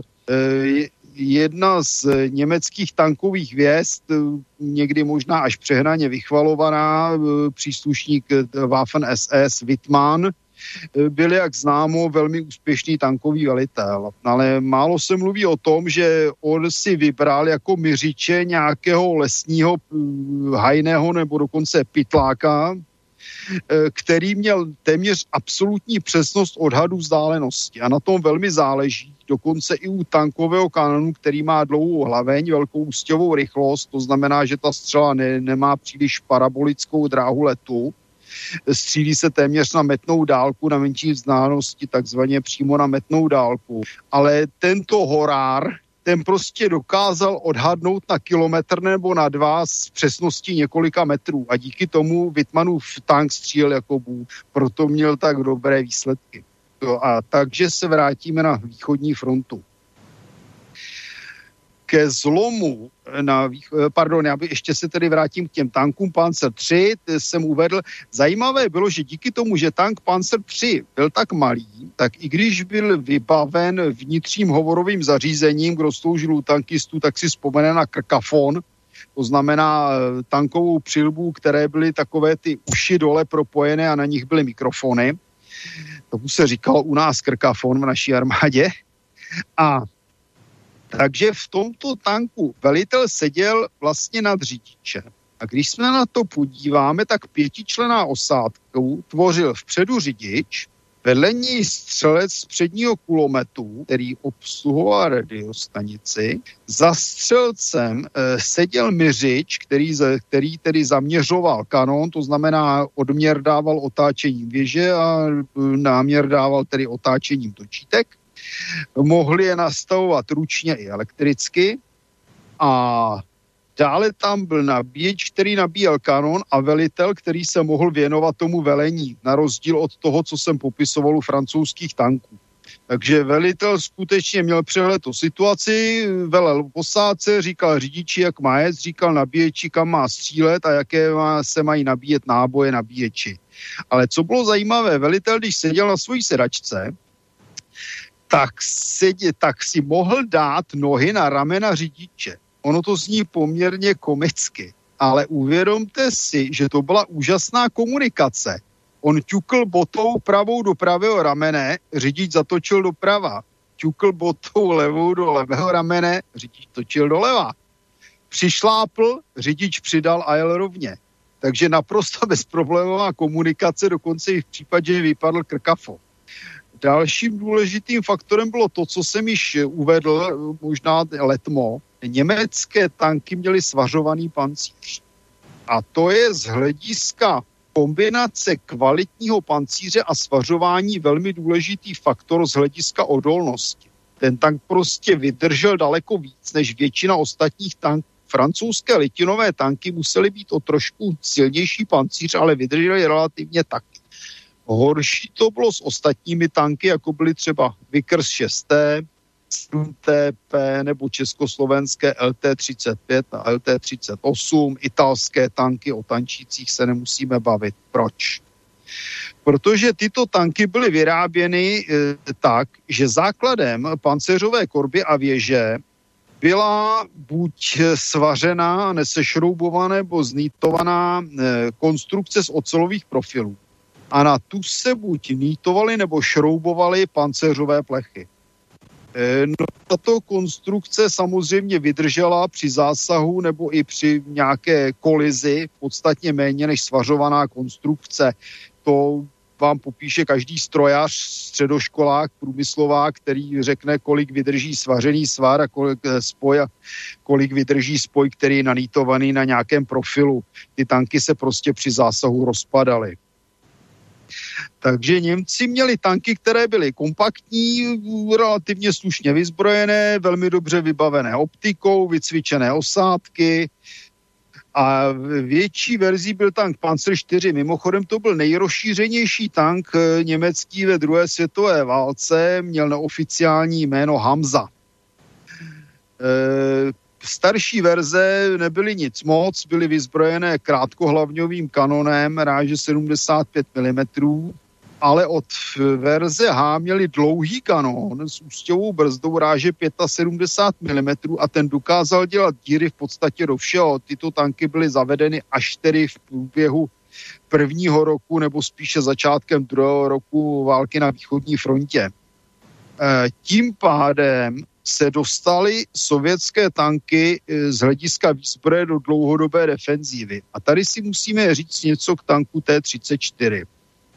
Byla to vlastně výrazná modernizace e, tanků BT-5257. To znamená, byl to tank, který vycházel z koncepce podvozku Christí, a tady se musíme podívat zpětně na podvozky. Za první světové války byly podvozky tanků velmi individuální u každého typu. E, byly to nějaké konstrukce, které jezdily na nějakých kolečkách s velkými koly. Nemá cenu se o nich příliš zmiňovat. V meziválečném období se vyprofilovaly vlastně kromě tedy těch kolopásových typů, kdy můžeme pominout, dvě základní koncepce zavěšení tanko, tankového pásu. Buď, a to starší, byly takzvané vozíky. To znamená, byla to konstrukce, na které bylo uchyceno několik pojezdových kol, to jsou ta kola, která jsou dole, kterými vlastně tank jede po pásu z vrchu. A někdy na nich bylo umístěna i vodící kladka, po které se tedy pohybuje vrch pásu. Bylo tam zároveň tedy odpružení těch pojezdových koleček. Řík, já tomu říkám vozíky, angličani tomu říkají bugís, což je v podstatě to tež. E, výhodou tohoto řešení je fakt, že bylo připevněno zvenku na boční pancíř, e, boční pancíř korby, dalo se poměrně rychle vyměnit. Na druhou stranu to hůř pérovalo, pojezdová kolečka byla malá, mělo to mnoho dílů a bylo to špatně chráněno před nastřelením. Kromě toho měl každý tank hnací kolo ozubené, které tedy chytalo za ty kraje jednotlivých e, článků pásů nebo začepy a tím ten, tank, ten pás posouvalo a napínací kolo, které udržovalo ten pás napjatý, aby z těch ostatních kol nespadl. Druhá možnost je tak zavěšení chrystí, o kterém jsem mluvil v souvislosti tedy stancích BT257. Inženýr Christý vyšel z názoru, že pojezdová kola tanků jsou velká, pogumovaná a jsou zavěšená na centrální ose pomocí vahadla. Ta vahadla je to obyčejná kluka. Docela obyčejná klika, na jednom konci je náboj kola, na kterém se točí kolo, na druhém je to upevněné na, to, na té hřídeli na, na, nebo na té ose, která je v tanku. V podstatě se, ta, se to otáčí, to kolo se zdvíhá pomocí té kliky na té, kolem té osy. A odpružené to bylo obyčejnými vydutými pružinami, které byly umístěny pod bočním pancířem tanku. E, následně se na první a poslední kolo přidávaly pákové olejové tlumiče, ale to už bylo až běžně. Takže existovala eh, dva, dvě, dva tyto zavěšení. Je zajímavé, že že Němci používali vozíky nejdřív u tanků PZ-3 a PZ-4, které se jmenoval, u tanků Panther a Tiger už používali zavěšení chrystí, které ovšem modifikovali a používali místo odpružení vynutými pružinami torzní tyče. Takže ta osa, která byla uvnitř tanku, na které se pohybovalo to vahadlo neboli klika, byla torzní neboli skrutná tyč a skrucováním této kvalitní ocely vlastně bylo vytváře, vytvářeno pérování, které bylo doplněno zase nějakými hydraulickými tlumiči. No, takže e, sovětské tanky T-34 e, a v podstatě i řada KV používali zavěšení krystí, případně tedy v pozdějších sériích, hlavně u, těch, u té řady KV, což byly těžké tanky, e, používali torzní tyče. T-34 je označován jako nejlepší tank druhé světové války. No, může a nemusí to být pravda. Pozornil bych na několik faktorů. Tank T-34 se vyskytuje ve dvou základních verzích. A je to tank T-34-76, který se vyráběl v podstatě od roku, dá se říct, 1940, kdy začínal jako A20. Sériová výroba běžela tedy už na přelomu roku 1940-41. V roce 41 už jich byly stovky útluků, chyběla k ním tedy, jak jsem uváděl, většinou protipancéřová munice, nebyly vycvičené posádky. Zatímco tank T-3485 se začal vyrábět na, na přelomu let 1943-44, spíše už v tom roku 44 se dostávali k tvaru. E, tank T-3476 nese toto označení, protože měl kanon ráže 76 mm. Byl to kanon střední délky s poměrně slušnými balistickými vlastnostmi, klínovým závěrem, v roce 1941 se dá říct, že to byl skutečně z hlediska výzbroje nejlepší tank. Problém ovšem byl v tom, že T-34 měl za prvé odpornou převodovku, s kterou se řidič strašlivě nadřel. Za druhé, většině tanků chyběly radiostanice a pokud tam byly, tak byly extrémně poruchové. Za třetí, v tanku byli čtyři vojáci, z níž přední střelec byl do značné míry zbytečný, z kulometu, tedy vedle řidiče, ale za to, e, za to tam e, chyběl nabíječ. To znamená, že velitel byl v přesně stejné situaci jako velitel francouzského tanku, kdy místo, aby sledoval terén, e, řídil tank, a velel, případně komunikoval s nadřízenými nebo podřízenými v jiných tancích, tak se staral o nabíjení kanonu. A byla tam ještě jedna věc, kanon ráže 76 mm má už poměrně velké množství prach, prachu v, ve výmetné náplni. No a při střelbě Eh, po vypálení několika rán, kdy tedy se žhavé dýmov, nebo horké dýmovnice váleny na eh, spodku bojového prostoru a velitel se po nich potácel, tak se z nich také vydatně kouřilo. A to byl obrovský problém. Uvádělo se, že v, ně, v některých bitvách, kde vystříleli tankisté několik desítek nábojů, posádka dokázala kompletně omdlít. Tanky T-34 jezdily s otevřenými poklopy a údajně se z nich valil dým jak sparník. Eh, takže to samozřejmě snižovalo eh, boj, bojovou efektivitu tím, že to velmi unavovalo a oslepovalo ten tým eh, osádky. A další problém byly, bylo velmi špatné řešení optiky. Tank T-34 měl ještě relativně slušný zaměřovač ale měl naprosto vyhovující systém e, říze, sledování terénu e, z, z hlediska velitele. První verze měly dokonce jenom takový opanceřovaný periskopek, a to se drželo dost dlouho. Potom se dokonce používaly i věže odříznuté z německých tanků PZ-3 a PZ-4. Nějak se to doplňovalo, ale teprve u tanku e, T-34-85, v, tedy v roce 43, se objevily slušně řešené velitelské věžičky s oborovými periskopy a otočným periskopem.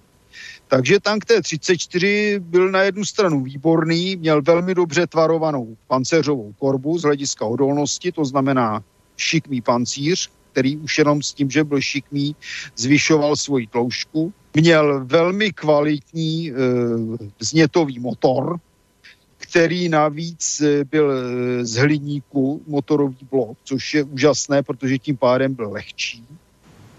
Eh, nafta poměrně ne, že by hůře hořela. Ono se obecně obvykle říká, že benzín lépe hoří než nafta. Ona to není tak úplně pravda, ale benzín má tu nepěknou vlastnost, že se nad ním vznášejí páry a ty chytají, zatímco nad naftou se páry žádné ne, hořlavé nevytvářejí. To znamená, že pokud se dostal benzín, vytekl do vnitřku tanku, tak tam vytvořil, vytvořil eh, v podstatě benzínovou mlhu nebo benzínové páry, které explodovaly. To u nafty nebylo, ale nicméně pokud nafta dostala zástah, tak hořela také velmi dobře. Takže tank měl dobré pancéřování, dobrý kanon, dobrý motor, špatnou optiku, špatné spojení, špatné odvětrávání v době, kdy se používal, měl vlastně do roku 42, měl vlastně velmi slabé soupeře. Tank Panzer 3 měl maximálně 50 mm kanón, zesilovali u něj pancéřování, protože měl problém ve střetu s tanky T-34. Eh, nebezpečným soupeřem se stal právě tank, tank Panzer 4, jak jsem uváděl, s tím neoficiálním bojovým jménem Hamza a s 75 mm dlouhohlavňovým kanónem, eh, na který jste okamžitě poznali podle toho, že má na konci ústěvou brzdu. Ta ústěvá brzda snižuje zpětný ráz, protože hmotnost kanonu a jeho zpětného rázu už byla poměrně moc na tank Panzer 4, který byl konstruovaný ještě před válkou ale díky té ústěvé brzdě to tank zvládl. Na druhé straně nevýhodou ústěvé brzdy je, že má poměrně velký záblesk. Ona sice znižuje záklus, e, jsou různé typy ústěvé brzdy, jsou aktivní, reaktivní a aktivně reaktivní kombinované. V podstatě působí tak, že když skrz ně proletá granát, tak stlačené plyny, které oženou vpřed, vyšlehnou z té brzdy směrem vzad a tím jakoby stáhnou eh, kanón vpřed a snižují tedy zpětný ráz a hmotnost toho kanonu, která se setrvačností pohybuje vzad. Takže Panzer 4 se stal nebezpečným protivníkem tanků T-34, o čem se málo píše, málo ví, tanky Panzer 4 se pomlouvají, ale ty měli lepší kanon, lepší optiku, lepší spojení, na druhé straně horší pancéřování, horší zážehový motor, ale zase měli lépe, lépe vytvořenou osádku, měli nabíječe. Takže oni ty tanky z určitých hledisek a podle toho, kde a jak byly nasazené, měli výhody a nevýhody. E, zásadní změnou se stal německý tank e, Panzer 5 Panther. On vycházel z konstrukce tanků T-34, protože Němci samozřejmě v roce 1941 ukořistili velké množství sovětských tanků, některé sami používali. Nakonec německé tanky T-34 se objevily i v Praze v květnu 1945, když to řeknu úplně na rovinu. A Němci samozřejmě zjistili, že řada věcí je na tom tanku dobrých a ty, co tam dobré nebyly, no tak ty nepřevzali. Výsledkem byl tank PZ-5 Panther. Byl to tank těžší než T-34, eh, byl vybaven eh, účinnějším kanonem ráže 75 mm z delší hlavní, do kterého se navíc dali nabíjet podkaliberní granáty a to je také důležitý faktor. Eh, rudá armáda používala jako munici protipanceřové granáty. To znamená, že tento granát je v podstatě špičatá střela z tvrdé ocely, která je v některých případech osazená takzvanou makarovou čepicí, což je takový nástavec, který snižuje pravděpodobnost, že ten granát sklouzne po pancíři. Vymyslel to ruský admirál Makarov někdy v roce 1904. Pak byl zabit za rusko-japonské války, padl v bitvě, v bitvě u Port Arturu. No, a oni dále v podstatě v konstrukci těchto granátů nepokročili. E, Němci pokročili podstatně dál, protože počátkem války byli v zásadě slabší z hlediska kanonů a vymysleli e, podkaliberní střelu. Někdy se proto používá název podkaliberní granát, ale je to střela, protože to nenese žádnou vnitřní e, trhací náplň. A ta podkaliberní střela funguje tak, že je tam jádro z velmi tvrdého materiálu a kolem něj jsou vodící obroučky. To znamená, že řekněme, máme kanon ráže 50 mm, v něm je podkaliberní střela, která má ráži 50 mm, ale to tvrdé jádro uvnitř má, řekněme, ráži pouze 30 mm. A tím se eh, podaří získávat vyšší rychlost a kinetická energie toho jádra. U modernějších typů podkaliberních střel si ty vodící obroučky odpojují, to jádro letí samo. Tehdy to létalo společně s tím, že část to, těch vodících obrouček byla z hliníku a tak dále. Ale každopádně ta podkaliberní munice lépe probíjí e, pancíř. Takže eh, v případě tanků Panther už byla kombinace kvalitního a pancéřování, které byly, bylo sklonované, je stejně jako T-34, výkonnější další kanon ráže 75 mm, vybavený podkaliberní anebo kvalitní protipancéřovou municí, velmi dobře řešená opět velitelská věžička, kvalitní zaměřováč, neméně kvalitní, neméně kvalitní spojovací prostředky, pětičlená osádka. Eh, tank měl zážehový motor, což byla trošku nevýhoda, ale na druhé straně zážehový motor je takový rychlejší při použití. Každopádně tank eh, PZ-5 Panther převyšoval tank 3476, naprosto nediskutovatelně přišel na bojiště. Dřív objevil se již eh, před bitvou Kurska. A tady, tady je důvod toho, proč měla rudá armáda i s těmi natolik oslavovanými tanky T-34 a těžkými tanky KV, které sice měly silnější pancíř, ale stejně slabý kanon ráže 76 mm tolik problémů. E, Sovětský svaz to řešil tak, že začal vyrábět e, v roce 42-43 stíhače tanků na podvozku T-34. První byl SU-122, bylo to vlastně vozidlo, které nemělo věž, eh, kanon to mělo upevněný s, s poměrně značným omezením samozřejmě v čelním pancíři a tím, že to nemělo věž, za prvé, to, za prvé ten stíhač tanku nebo samohebné dělo bylo nižší, bylo výrobně méně nákladné a bylo jako cíl hůře zasažitelné. SU-22 nebyl žádný zázrak, byla v tom namontovaná houfnice ráže 122 mm, převzatá z vlastně stažené houfnice vzor 38. Následující typ už byl podstatně ostřejší, tam byl 85 mm kanon konstruktéra Grabina, který si dokázal poradit i s tanky typu Tiger. poslední verze přišla vlastně koncem války, to byl SU-100, ve kterém byl Eh, namontován stejný kanon, který se později používal u tanků T-44 a T-40, T-55.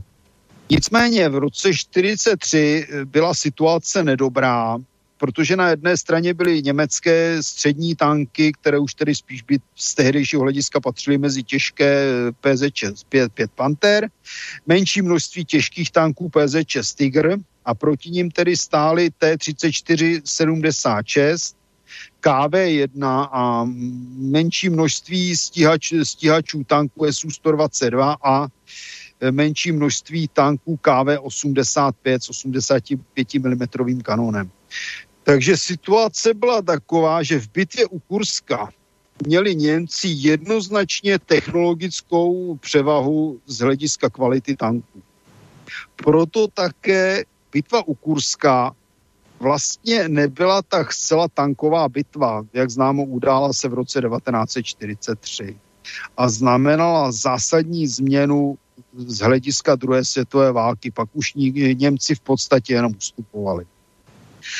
Ale proč tedy byla atypická? Bitva u Kurska totiž nebyla plánovaná jako tankové sražení, ale byla plánovaná dvoufázově ze strany sovětského velení, tedy stavky.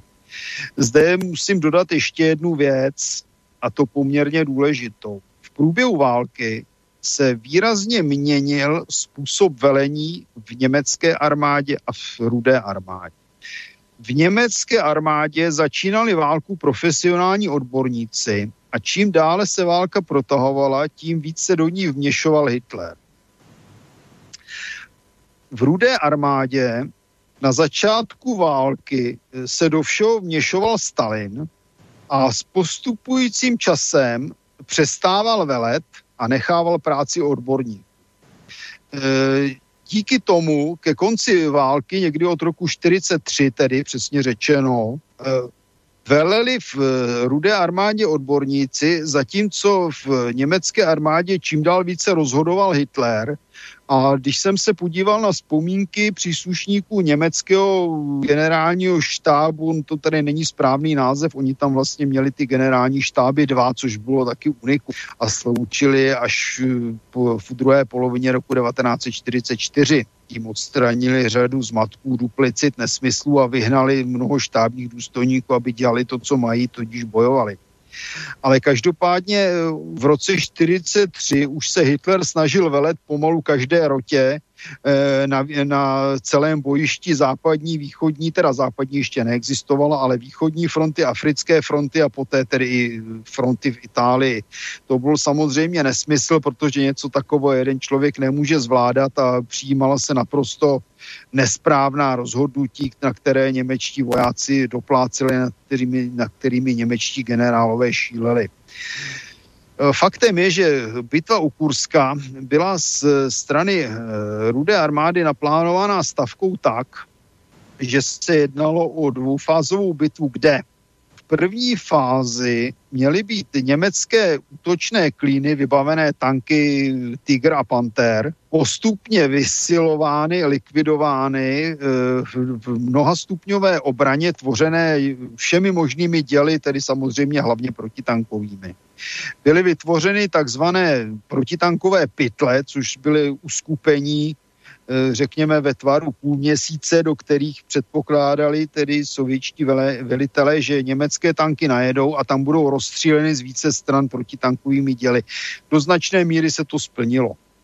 Nicméně byl velký problém, protože Němci jako vždy použili svoje letectvo a ještě tehdy německé letectvo hm, mělo převahu ve vzduchu nad sovětským. To znamená, že kde nemohli prorazit tanky, tak pomáhali štuky a kryli je Messerschmitty a tehdy už i Focke-Wulfy.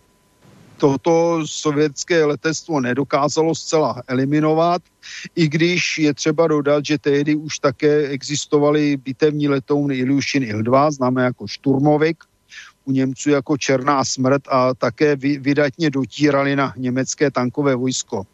E, tady si musíme uvědomit jednu věc. V průběhu druhé světové války dokázalo letectvo už výrazným způsobem ovlivnit taktickou situaci na bojišti. Proč? protože e, většina obrněné techniky, o jiné technice nemá cenu se bavit, má velmi slabý horní pancíř. Nemůžou mít silnější, protože kdyby byl pancíř na stropě tak tlustý jako na bocích, tak by prudce vyletěla hmotnost vozidla, v, tom, v těchto případech by šla nahoru exponenciálně. To znamená, že stropní pancíř tanků a obrněných transportérů a různých průzkumných a jiných kolových obrněných vozidel se dal prostřelit v podstatě kulometem ráže 12,7 mm, 20, případně 23 mm kanónem proto mělo eh, bitevní letectvo takové úspěchy. Němci měli dokonce podvěšené kontejnery s, s protitankovými kanóny automatickými ráže 37 mm, které naprosto bezpečně louskaly, louskaly sovětské tanky a dělali z nich ohňové koule. Takže v, v případě bitvy u Kurska na jedné straně docházelo k zpomalování taktického pohybu německé, německých tankových hrotů, doprovázených tedy pěchotou na obrněných transportérech, a, po, ale na druhé straně jim pomáhalo velmi účinně letectvo. Nicméně do bitvy byly nasazeny i sovětské tanky, například armáda vedená generálem Rotmistrovem, které, dokáz, které dokázaly výrazně eliminovat německý pohyb. Ovšem jak? E, sovětskému velení bylo jasné, i Rotmistrovovi, že na nějaké souboje na velkou vzdálenost nemá z tanky T-34-76 proti německým eh, PZ-4 s dlouhými kanóny, eh, PZ-5 s dlouhými kanóny a dokonce Tigrům, které měly 8,8 cm kanóny, které byly naprosto drtivé a nejlepší na celém bojišti šanci. Takže Rotmistrov eh, udělal to, že vyrazil divokým útokem a dostal se na malou vzdálenost, kde byly sovětské kanóny v podstatě stejně účinné, protože stříleli právě na tu malou vzdálenost. A případně sovětské tanky doslova narážely do německých podle popisu historiků ta bitva byla naprosto příšerná, tanky hořely zaklíněné do sebe, tankisté vylézali ven a stříleli do sebe z pistolí a samopalů, nad tím létala letadla a vznášela se obrovská mračna čoudu z hořících tanků, explodující munice, nafty, benzínu, pneumatik, gumy a všeho možného. Každopádně německý postup se zastavil a německé velení řešilo otázku, co dál. Byly dvě možnosti pokračovat v útoku. Eh, v německé velení na místě tedy volalo potom, aby se v útoku pokračovalo s tím, že už tedy se podaří eh, rudou armádu tedy porazit a obranu prolomit. Jenomže v té době došlo k vylodění Američanů na Sicílii, a Hitler se rozhodl dvě tankové divize odvolat a poslat do Itálie. No a tím byla vlastně výsledek bitvy Kurska z Pečetě, následoval další útok rudé armády severněji, prolomili německou obranu a Němci museli ustupovat. Takže to byl zcela zásadní, zásadní krok ke změně na východní frontě a řekněme si to na rovinu i ke změně za druhé světové války. Na jedné straně tedy začali Němci trvale ustupovat na východě, na druhé straně se Němci začali vyloďovat na Sicílii, eh, teda, pardon, Američané vyloďovat na Sicílii. Mm-hmm. Pak už se situace, ano, chtěl si něco říct? No, nie, tak som myslel, Martin, Martin, aby ti aj neodišiel hlas, že dnes by sme, e, dnes by sme to, že by si to uzavrel e, túto historickú časť a na budúce, že by sme dali potom tie modernejšie typy tankov už e, z dnešnej doby, že aké sa teda vyrábajú a používajú v konfliktoch a tak. Ano, v pořádku, no? můžeme, uh-huh. není problém. Takže kludně dokončí teda. Doufám, uh, tuto, doufám že tuto... jsem Doufám, že jsem nenudil. já, no, takhle, nie, já, můžu ten, já, můžu, já můžu v podstatě ten konec války probrat v pár minutách příště a můžeme najet na poválečné konstrukce, což jsou dvě generace tanků. Některé typy slouží dodnes. M48, M60 slouží dodnes uh-huh. v řadě armád. Zrovna tak slouží tanky T55, které vlastně koncepčně vznikly z tanku T44, který byl zaveden do výzbroje za druhé světové války. Tam už je přímá kontinuita technologických generací a různých tankových škol. Hm. Uh-huh. No, Takže to, to můžeme dobre. klidně skončit a můžeme pokračovat. Já už stejně pomalu nemůžu mluvit. No však práve, práve, práve preto som ťa zastavil, že aby, aby si sa bytočne vieš nepremáhal. No, dobre chalani, v rýchlosti sa rozlúčte s poslucháčmi a preťahujeme. Tak, Těšilo mě jako vždy a bylo to poučné a těším se na příští relaci a bylo mi ctí být s vámi. Ďakujeme. Ďakujeme. Bolo to výborné. Pozdravujeme poslucháčov, dobrú noc. Dobrú, dobrú noc, podobne. Takže dobrú noc všetkým a počujeme sa o dva týždne. Táto relácia vznikla za podpory dobrovoľných príspevkov našich poslucháčov. Ty, ty sa k ním môžeš pridať. Viac informácií nájdeš na www.slobodnyvysielac.sk Ďakujeme.